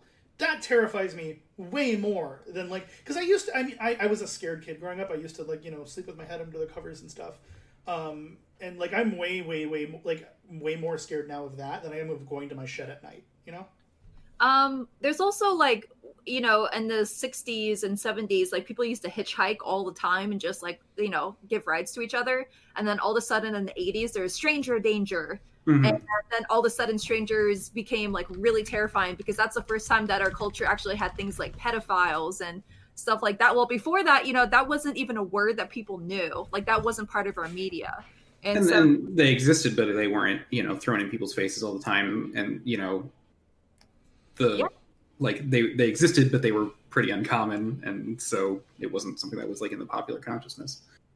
Exactly. And even, like, World War Two was, like, romanticized as, like, yes, America's fantastic. Look what we did in World War Two. Like, great. And our, the soldiers are like, ugh. You know? So, mm-hmm. I'm sorry. So, anyway, that was, like, way too long of a tangent to talk about, like, your games and how your games, you know... Uh, I don't know. There's you can put horror in just about anything. So yeah, well, I don't know. Yeah, so it was like, I mean, I think, you know, Ted was saying, like, you know, everything kind of plays off the sense of fear. I think, um, you know, something that you see in, like, you know, child's play and other, you know, certain things that that kind of, you know, they take the fear is they take something safe and make it unsafe, right? And so yeah. that's that's pretty much what uh, Satou Wonderland is going for, where it's like, oh, hey, here's something. What if there's just this amusement park that's, or like, you know, clowns? That's like the classic one, right? Um, something that was supposed to be, you know, friendly and fun and, you know, uh, welcoming. And, you know, it's not that hard to take that and, and make it deeply unsettling. Um, so, yeah, I just started with these mascots. And I designed, you know, like the I, the, the main character I, I designed without trying to make him, make her look scary. You know, it wasn't like, oh, you know, because, like, um, one of the things I hate is... Um, Like in the movie, like in the the Annabelle movies, like the Conjuring series, yeah. Like the Annabelle doll, they make it like really horror or like horrific looking. They make it look all spooky, and like the the real doll was it just was a, like a Raggedy Ann doll. Yeah, it was just a Raggedy Ann doll that is way creepier. Now I'm sure maybe they couldn't get the Raggedy Ann rights or whatever, but I'm sure they could have designed a much more like just normal looking doll, and that would have been way creepier than this like. Doll that looks like it was designed by a horror movie concept artist. I'm gonna, I'm gonna actually, I, I agree with you that the Raggedy Ann doll is creepier. That being said, there are certain visuals that immediately convey this is spooky movie to you, and that and for, that, for the poster and stuff, sure, you know, exactly. That kind of so that and, and well, and that's a lot of film is like is getting people to come into the seats. Like mm-hmm. This is the thing. Well, that, yes, but at the same time, the Annabelle doll was was was a side thing in the first Conjuring movie before it was its own spin-off series. So but what I like about things like Hannibal Lecter is Hannibal Lecter fooled everybody for a long time because he's like just a, a normal guy who's just really smart and charismatic mm-hmm. and really funny, and the fact that he was so normal, like you didn't expect him to be such a like disgusting devious person. Like he, mm-hmm. he didn't look like what a serial killer should look like. He was, you know, serial killers aren't supposed to be intelligent and so well spoken and so funny and charismatic. Like serial killers are supposed to be like, you know, Well, I monsters. Was, I, right. I want to I want to quickly talk about though what you were talking about with like the visuals of, of horror because um, I was talking to I was interviewing Jason Patrick, um, who was the lead in Wayward Pines uh, season two. They killed the first mm-hmm. lead in season one, um, and I was interviewing him and M. Night Shyamalan. Uh, it was like a double interview, and um, you know M. M. Night's like a very very very friendly upbeat guy, and Jason Patrick is um, like a very uh, he's like a consummate Hollywood professional. He's very reserved. He's, he, he answers your questions very directly, and um, you know he he doesn't really he doesn't come off as too personable. But that's that's like he comes off as like an an actor, um, mm-hmm. which is good. I mean that's kind of what you want your actors to come off as. Um, you don't want them to be be too goofy or whatever. Um, and he was saying that like I was. And we, this is around the time where we were going through the transition of uh, Hollywood. movies being like the biggest things of the year to shows being the biggest events of the year. So, you know, Game of Thrones time. I'm trying to remember when Wayward Pines season two happened. So this is probably five, six years ago now. I'm trying to remember when I did this interview. I was in my early twenties. But anyways, he said to me, uh, you know, we were asking, I was asking this question a lot because I was, this is also the, the same, I believe this was WonderCon. I was also doing uh, Preacher and Outcast and a number of other shows that were really, really cool. Um, I was like, you know, this seems to be the renaissance for, for T V. Um, you know, what golden age of television, what, what, cause he was in, uh, a number of rather big budget movies in Rush. Uh, he was in The Lost Boys. Um, and I was like, you know, what's it like going from film to T V? He's like, you look, it used to, and he was very straightforward. He's like, look, it used to be the case that, uh, if you were in T V, you weren't good enough for film. That was the perception. And now it's completely changed. And as an actor who's worked in film, I'd rather work in T V now because mm-hmm. the problem with film is that it's like, you don't understand this, but uh, he said this to me. I, I did understand it, but he was, he was trying to impress upon a point. So I'm just kind of re- repeating what he said. He's like, when you work on a film, the whole objective is you are trying, you are, the whole production is for one weekend. All that fucking matters is that opening box office weekend. Because after that, it drops eighty percent. And if you're not getting those asses in those seats in that first weekend, so you have to make something that's going to want to make people see that in the first weekend. And it leads to incredibly deceptive productions and incredibly de- deceptive production design, where you're just trying to get the flashiest product to get people in the seat for one weekend. And with new streaming services and and and and you know the shows and stuff, you're not just trying to get people in for one weekend. You can have this longer, uh, you know, this longer tail of people finding out about the show as it goes on. So you can have these like, you know, resurgences within the second and the third seasons. Like, you know, you, you can actually tell a better story and, and be a more complex character. You don't have to, you can act in a more reserved way. Like you can, you can flesh out the character over time. You don't have to be the most hyperbolic version of yourself for this two hour film to get people's asses in the seats. And he was actually saying that, like, he says, like, I think streaming services for like shows, and he said, and he was, this is like before, you know, Netflix was the, the, the or, and Amazon Prime were like the powerhouse film studios that they are now. Is like, I think that every streaming service is going to start making films, and they're going to be making more interesting films than what we're seeing in theaters.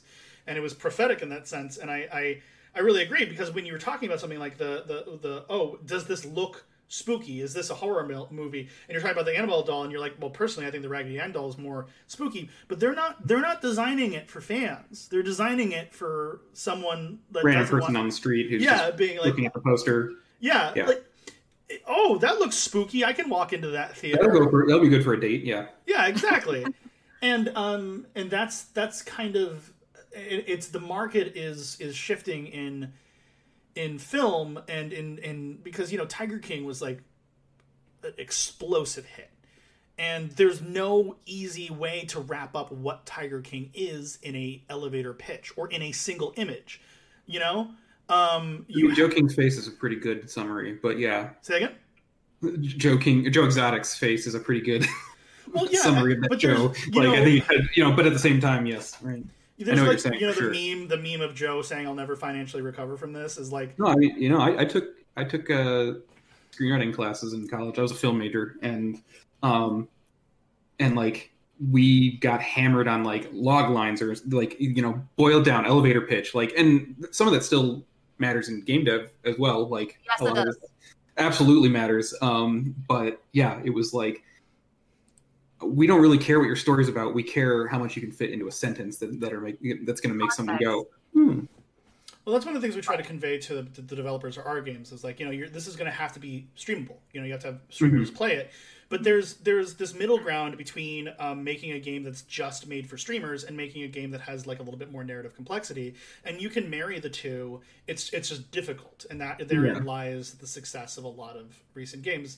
Um, you know, like like like uh, like Fall Guys, a lot of its success isn't just because of the quality of the game. It has to deal with like the marketing team, and the marketing team has been largely responsible for creating the narrative of the game. And the narrative of Fall Guys mm-hmm. isn't necessarily a story in the game. It's the narrative of following the social media and following the jokes and right. becoming part of this in crowd. But that fits in with the theme of this kind of game show style game that they're creating. So it's, you know, it's really a a, a, a brilliant.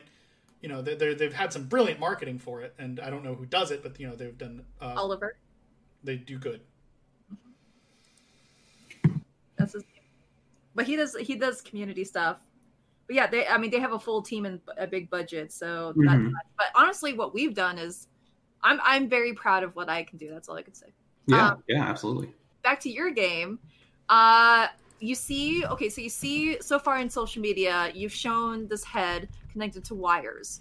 What else mm-hmm. happens in this game? Like, what are the, what is the mechanics? Yeah, so the idea is that it's basically this kind of futuristic uh, amusement park, or like that's the, you know, the setting is this futuristic amusement park in Japan where all of the like, kind of like, you know, imagine Disney World, but all the characters are just A Is instead of, you know, people in suits.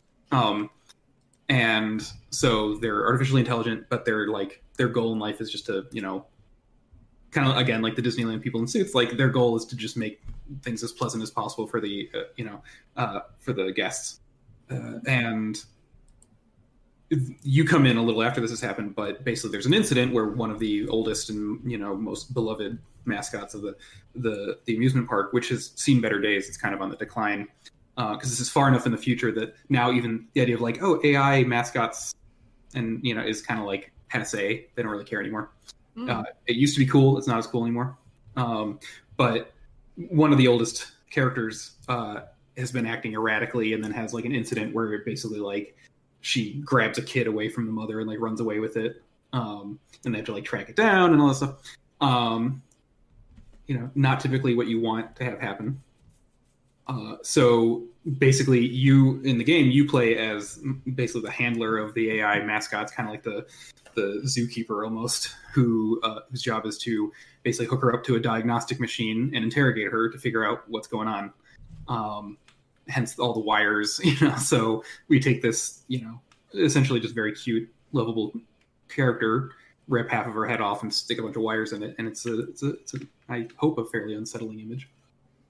Um, And so the the mechanically the the way it works is um, I've always kind of enjoyed uh, games that actually let you try to be a detective. It's really hard. It's a really hard thing to do um, mechanically because games want to tell you like game mechanics need to be kind of concrete and uh, like mysteries are obviously kind of abstract. And so like you trying to like piece together. Um, facts and, and concepts and stuff is not something that's easy to uh, make as a, a concrete game mechanic. So, um, but uh, some games have done it by basically, basically just like kind of matching topics. Uh, the Blackwell, uh, Blackwell games from Wajidai, they're like these old school point and click adventures. Mm-hmm.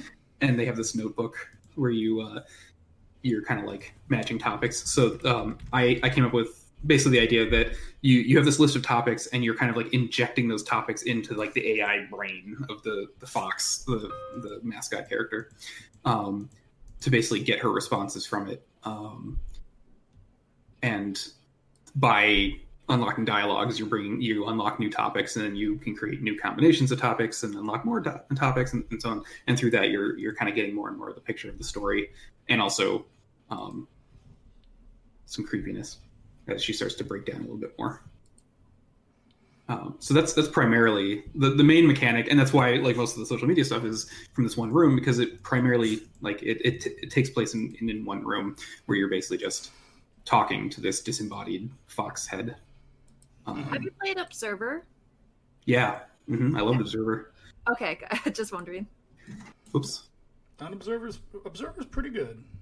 Yeah, that's kind of like... Yeah, well, it's interesting. So I, uh, side note, I, so I, for, God, twelve years now, I've been doing reviews for Adventure Gamers, um, which is a niche website for adventure games specifically.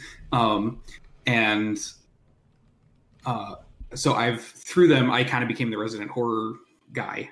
Um, and so I reviewed, you know, like I reviewed Amnesia back when that came out, which was mind-blowing at the time and everything. Um But I've reviewed every uh, Bloober team game, which is that's the team that made Observer. Um, and so, it, and it's funny, I, I hated Layers of Fear. And then they did Observer, and I loved La- uh, Observer. And then they did Layers of Fear two, and I hated Layers of Fear two. And it's like the same team. I don't know. Um, uh, and they're they're even very similar games. Yeah, I'm very opposite of you. Like, uh, but then again, I'm a very like old school. Like, I went to art schools. So I, I studied art history, so I'm like, oh my god, they made a horror game about paintings. Yes. yeah, yeah. I love Victorian aesthetic, you know, but uh, yeah. Observer, I was just like, what is going on? I have no idea what's going on. What the heck is this? Like, yeah, that's fair. Um, man, if I could, no, if I could make it, hey, well, I didn't have time in ten days to make a game that looked like Observer, but you know, I, I think aesthetically the game is mind blowing. Yes, um, you can do it. Yeah. All right. Well, I'll get to work then. Um, I, like, I like Observer. I also like Layers yeah. of Fear. I just like most games. I don't know. I don't know. There was something. I mean, I could get. I could go on about what I didn't like about Layers of Fear, which is not to say that I think it's a bad game. I, it just it it hit a lot of horror pet peeves of mine. Um, but primarily, I think like pacing is really important. Pacing is the most important thing in horror, right? Like pretty much anything can be scary if it's paced correctly. Um, it doesn't actually have to be something like. The, the the scary thing that happens is less important than when it happens or how it's led up to, right? Um, and I think Layers of Fear was a game that didn't understand, like, less is more in a lot of cases with horror, and it's very much just like, every room you walk into, something creepy is going to happen, and something that something creepy is basically going to be like, a book flies off the shelf, and then the next one, like, a ghost kid whispers to you, and then you're going to walk into the next room and it's going to be like, the door was there and now it's gone. And now the room's upside down and the paintings are bleeding. And like, just for five hours straight, just every single room is just like, now this one's spooky. Now this is spooky, rather than having like, um, I think every, I think every single Bloober game, like, first of all, their graphics, they, they have fantastic graphics. Oh, absolutely. Like, it's great. Um, but I feel like every single one of those games have that problem mm-hmm. with, with their des- level design. I mean, I would agree. I would agree. I think it just bothered me a little bit less in Observer just because it wasn't going for straight up scares as much as it was like. Makes sense. Also, it did have a little bit of downtime, like just navigating the apartment building. But um, so I think I think that did help for me. But I guess Layers of Fear two had a little bit of that as well, where you're just kind of navigating normal space. I don't know. Um, but yeah, yeah, I, I agree with you though that they they were very kind of uh, throw everything at you. Don't hold back kind of horror, which um, can work, but I don't know. It didn't click with me. Okay, what's a horror game that you think is perfect?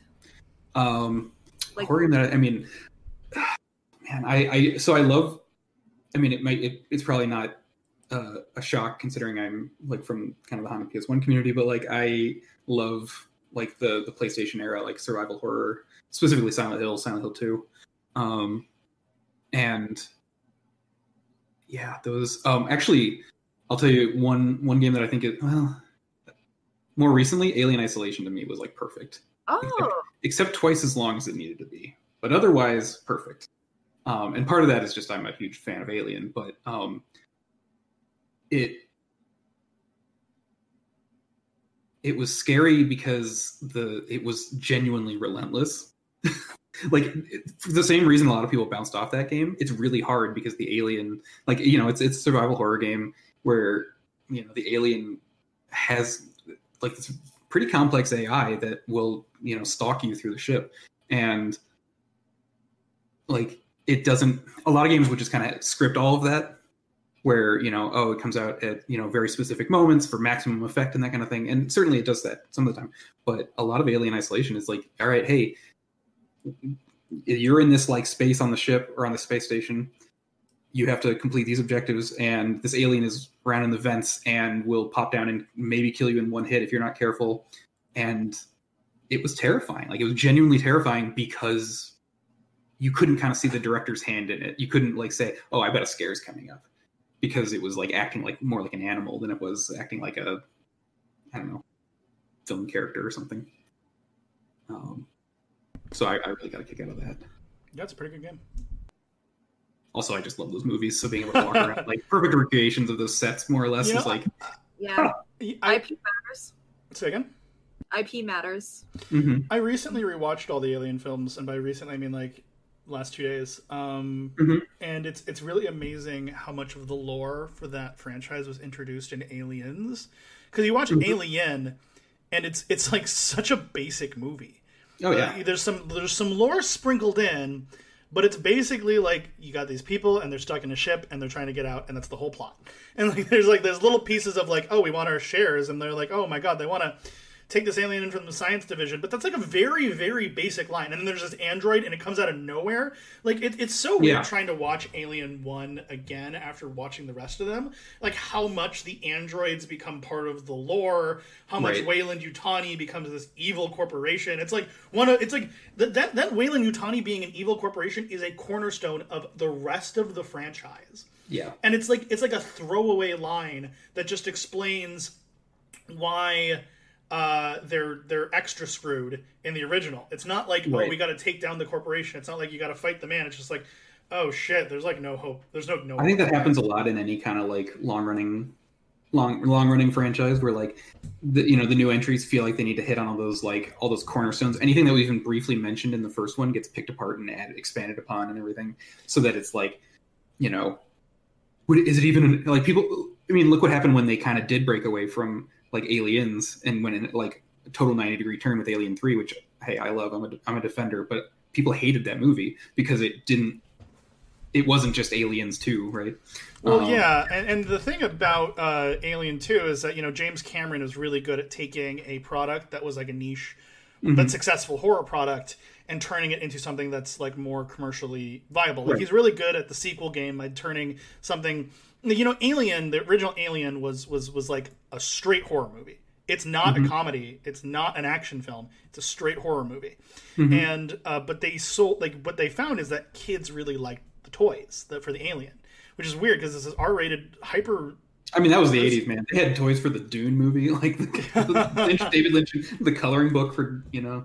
Yeah, but what I'm saying is that, like, you know, they they, they, yeah, they these yeah. toys were super successful, so they bring in James Cameron for the second, and he makes the film, even though it's still a film, like, quote, for adults, it's more teenage, you know? It has this sense of, like, the good guys versus the bad guys. There's not a lot of complexity right. to the plot. It, no. It's got Bill Paxton saying, game over, man, game over, and it's super fun.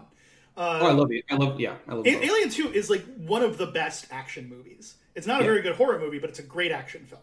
Mm-hmm. Uh, like it, it ends with a robot fight. It's like proto Pacific Rim. It's fucking awesome. James Cameron was just like, how do I fit Rock'em Sock'em Robots into this movie? And then he did it. Yep. It was great. Although I think that was before Rock'em Sock'em Robots. And with Alien three, you know, David Fincher tried to take the series back to its horror roots, but it's difficult to walk that back. You know, once you right. go mass appeal, it's harder to go niche again. That's what a lot of horror games have problems with. You know, something like uh, Resident Evil was like pretty much uh, a niche, strict horror game when it started. Now, you know, people that have learned about it through Resident Evil four and five and six that are like, I want to roundhouse kick zombies in the face. You know, it's hard to walk that back to less action-y roots. And then all the, the hardcore fans will decry about how it's there's been no good Resident Evil game since Resident Evil three, but, you know, that's just kind of how yeah. fandoms go. Well, they I think in their case, yeah, they were going down that route, and then they pushed it a little too far, and the backlash against six was so strong that, like, when they they did walk it back to just kind of, like, a much more uh, I don't I don't want to say subtle. Resident Evil seven is not subtle, but it is quieter and slower than like yeah. It, the game starts off with your hand getting chainsawed off and they staple it back. Yeah, on. It's yeah. not subtle. At um, all. No, not at all. But it's but it's definitely not you know uh, fighting zombies in tanks and stuff like yeah yeah yeah. It, uh, yeah, and, yeah, yeah. And but people were welcoming it because they they kind of went too far in that direction. You know. Um, but yeah. Yeah. Um, No, I'm I'm a massive fan of the first three Alien movies. Resurrection is fun in its own way, but it's a mess. Res- Resurrection is one of the stupidest movies you can ever see. If you want, but it, it is, that's what I say is like, I, I actually think that each of the Alien films is a great representation of its own genre. So like mm-hmm. Alien one is a, a great strict horror movie. Alien two is a, an amazing action film. Alien three is actually like a really solid like siege movie where you have to like, like it's kind of mm-hmm. like, it's kind of like Home Alone, but with an alien. So they're trying to, yeah. that's what it is. And then Alien four is is the is is a great schlock B movie, right?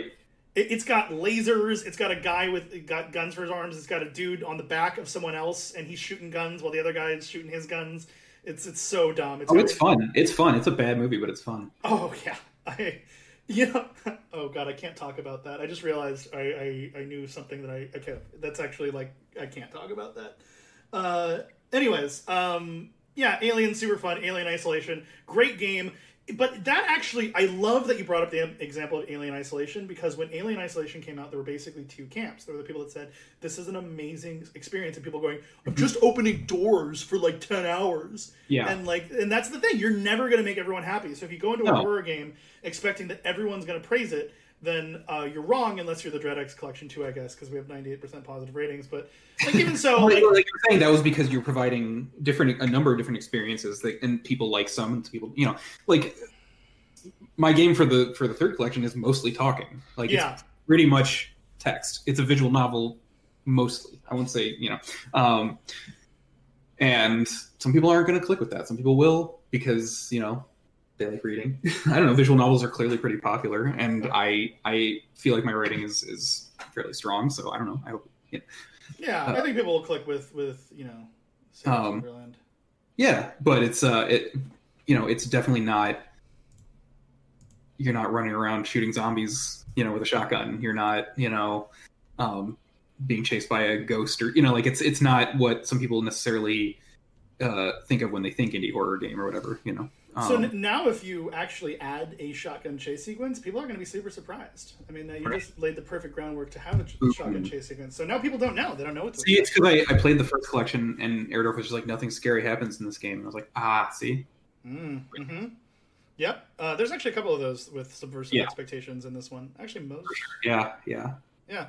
So I'm pretty excited. I'm pretty excited for people to be able to check it out. Um, we're running at, uh, we're, we're we're hitting the hour and forty-five minute mark, so I think we should probably wrap this up. Star, did you have any... Uh, questions still? No, I think that's good. All right, yeah. So, um, you know, uh, Nate, did you? Is there anything else you wanted to, to talk about before we uh, wrap it up? I mean, I can plug other stuff. Yeah, go ahead and plug yeah. your projects, man. Do it. Huh? All right. Um. So yeah, I mean, I got the I got Satou Wonderland, part of the third collection. I'm really excited to be part of it. Um, I had been kind of like sitting on the outside looking in for you know the first two collections, going like, man, that's so cool. Uh, those guys, oh, that'd be such a cool group to be a part of. And, and then Ted messaged me, and I was like, oh my god, what? And so I'm really, really excited to be part of it. Um, but yeah, um, right before this, uh, not too long ago, I put out Cellular Cellular Harvest, which is again like a uh, photography game. It was before I was working on it, and then they announced Pokemon Snap, the new one, uh, in the middle of it, and I was like, god damn. But um, it turned out to be an okay marketing angle. um, So that's kind of a, if you want your P S one Pokemon Snap with a little bit of a horror bent, uh, that's on Steam and itch. Um, and then, yeah, I'm working on Effigy, which was, we just dropped the uh, reveal trailer, uh, God, a month ago? Yeah, a few weeks ago. Uh, that is a, my big old first-person shooter uh, action action fest. I don't know. Uh, you know, we're talking about Alien three. Like, there's a reason Effigy takes place on a prison moon Uh, with a religious cult on it, and it's pretty much because I love Alien three. Alien um, three is is gets too much hate. Yep. Yeah, I like it. Exactly. Um, so yeah, there's there's definitely there's a lot of D N A in in Effigy, which is yeah, but it's a it's a retro F P S that's that's kind of trying to trying to go for some of like the Metroidvania or like even Souls like kind of world structure, interconnected levels, um, more ex- more of a focus on exploration uh, than just blowing everything up. There's plenty of that too. Mm-hmm. Um, so yeah, that's uh, that's coming along. It's it's still a ways out, but it's that's my big that's my big project. It's Dark Souls with guns. Yeah. Dot com. No, actually, so. Uh, Dave Oshry gave me permission to buy a gag U R L, and the one I went with was Quake Troid Prime. He gave you permission. That's cute. Well, sort of, yeah. I, I bought it, and then I was like, hey, Dave, by the way, is this cool? I know it's kind of your thing. And he's like, yeah, fuck it. I don't own that. Wait, are you? Is it? Is New Blood publishing you guys? No, no, no, no. No, um, it's just the idea. Like, Dave invented that idea of buying, you know... stupid like names. Leaning into the yeah yeah well um, I'm gonna take it because he didn't invent the idea of U R Ls. No no he's like, I don't own the idea of gag U R Ls, so um but I mean, you know, he definitely into that game marketing though.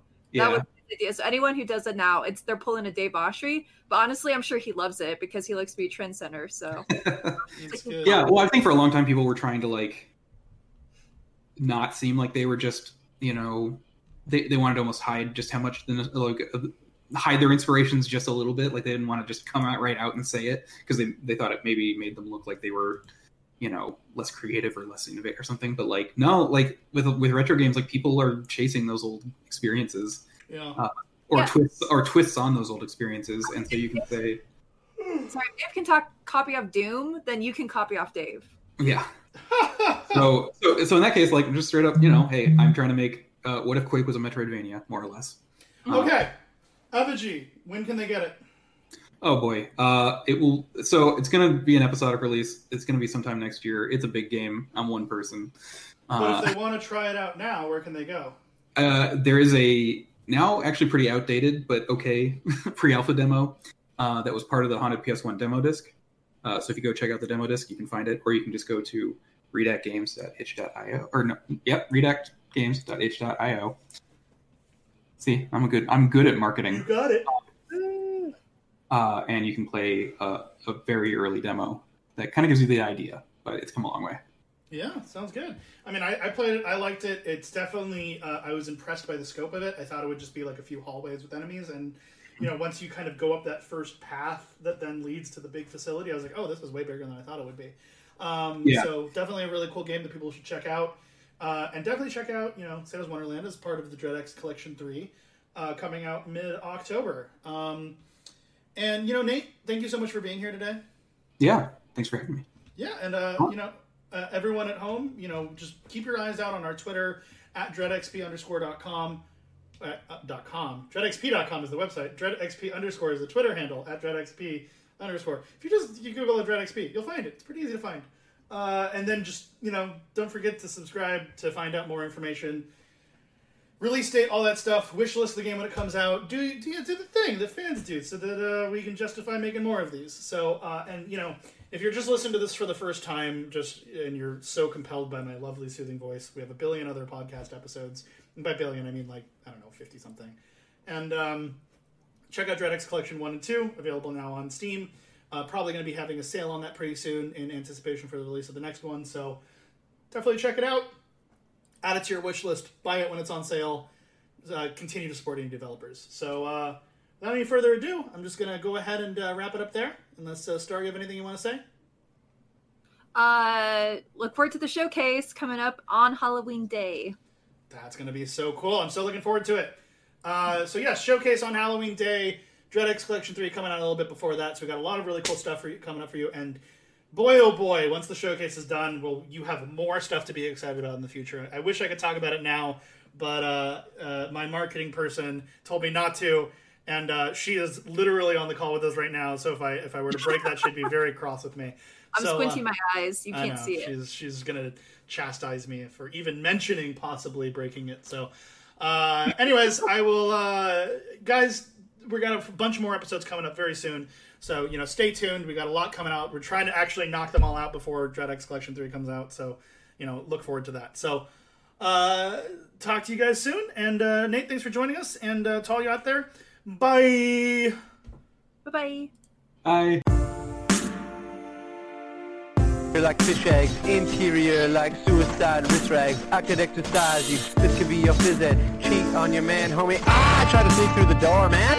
Can't make it, can't make it, the shit's stuck. Out of my way, son! Door's stuck! Door's stuck! Please! I beg you! Grenade! You're a genuine dick sucker!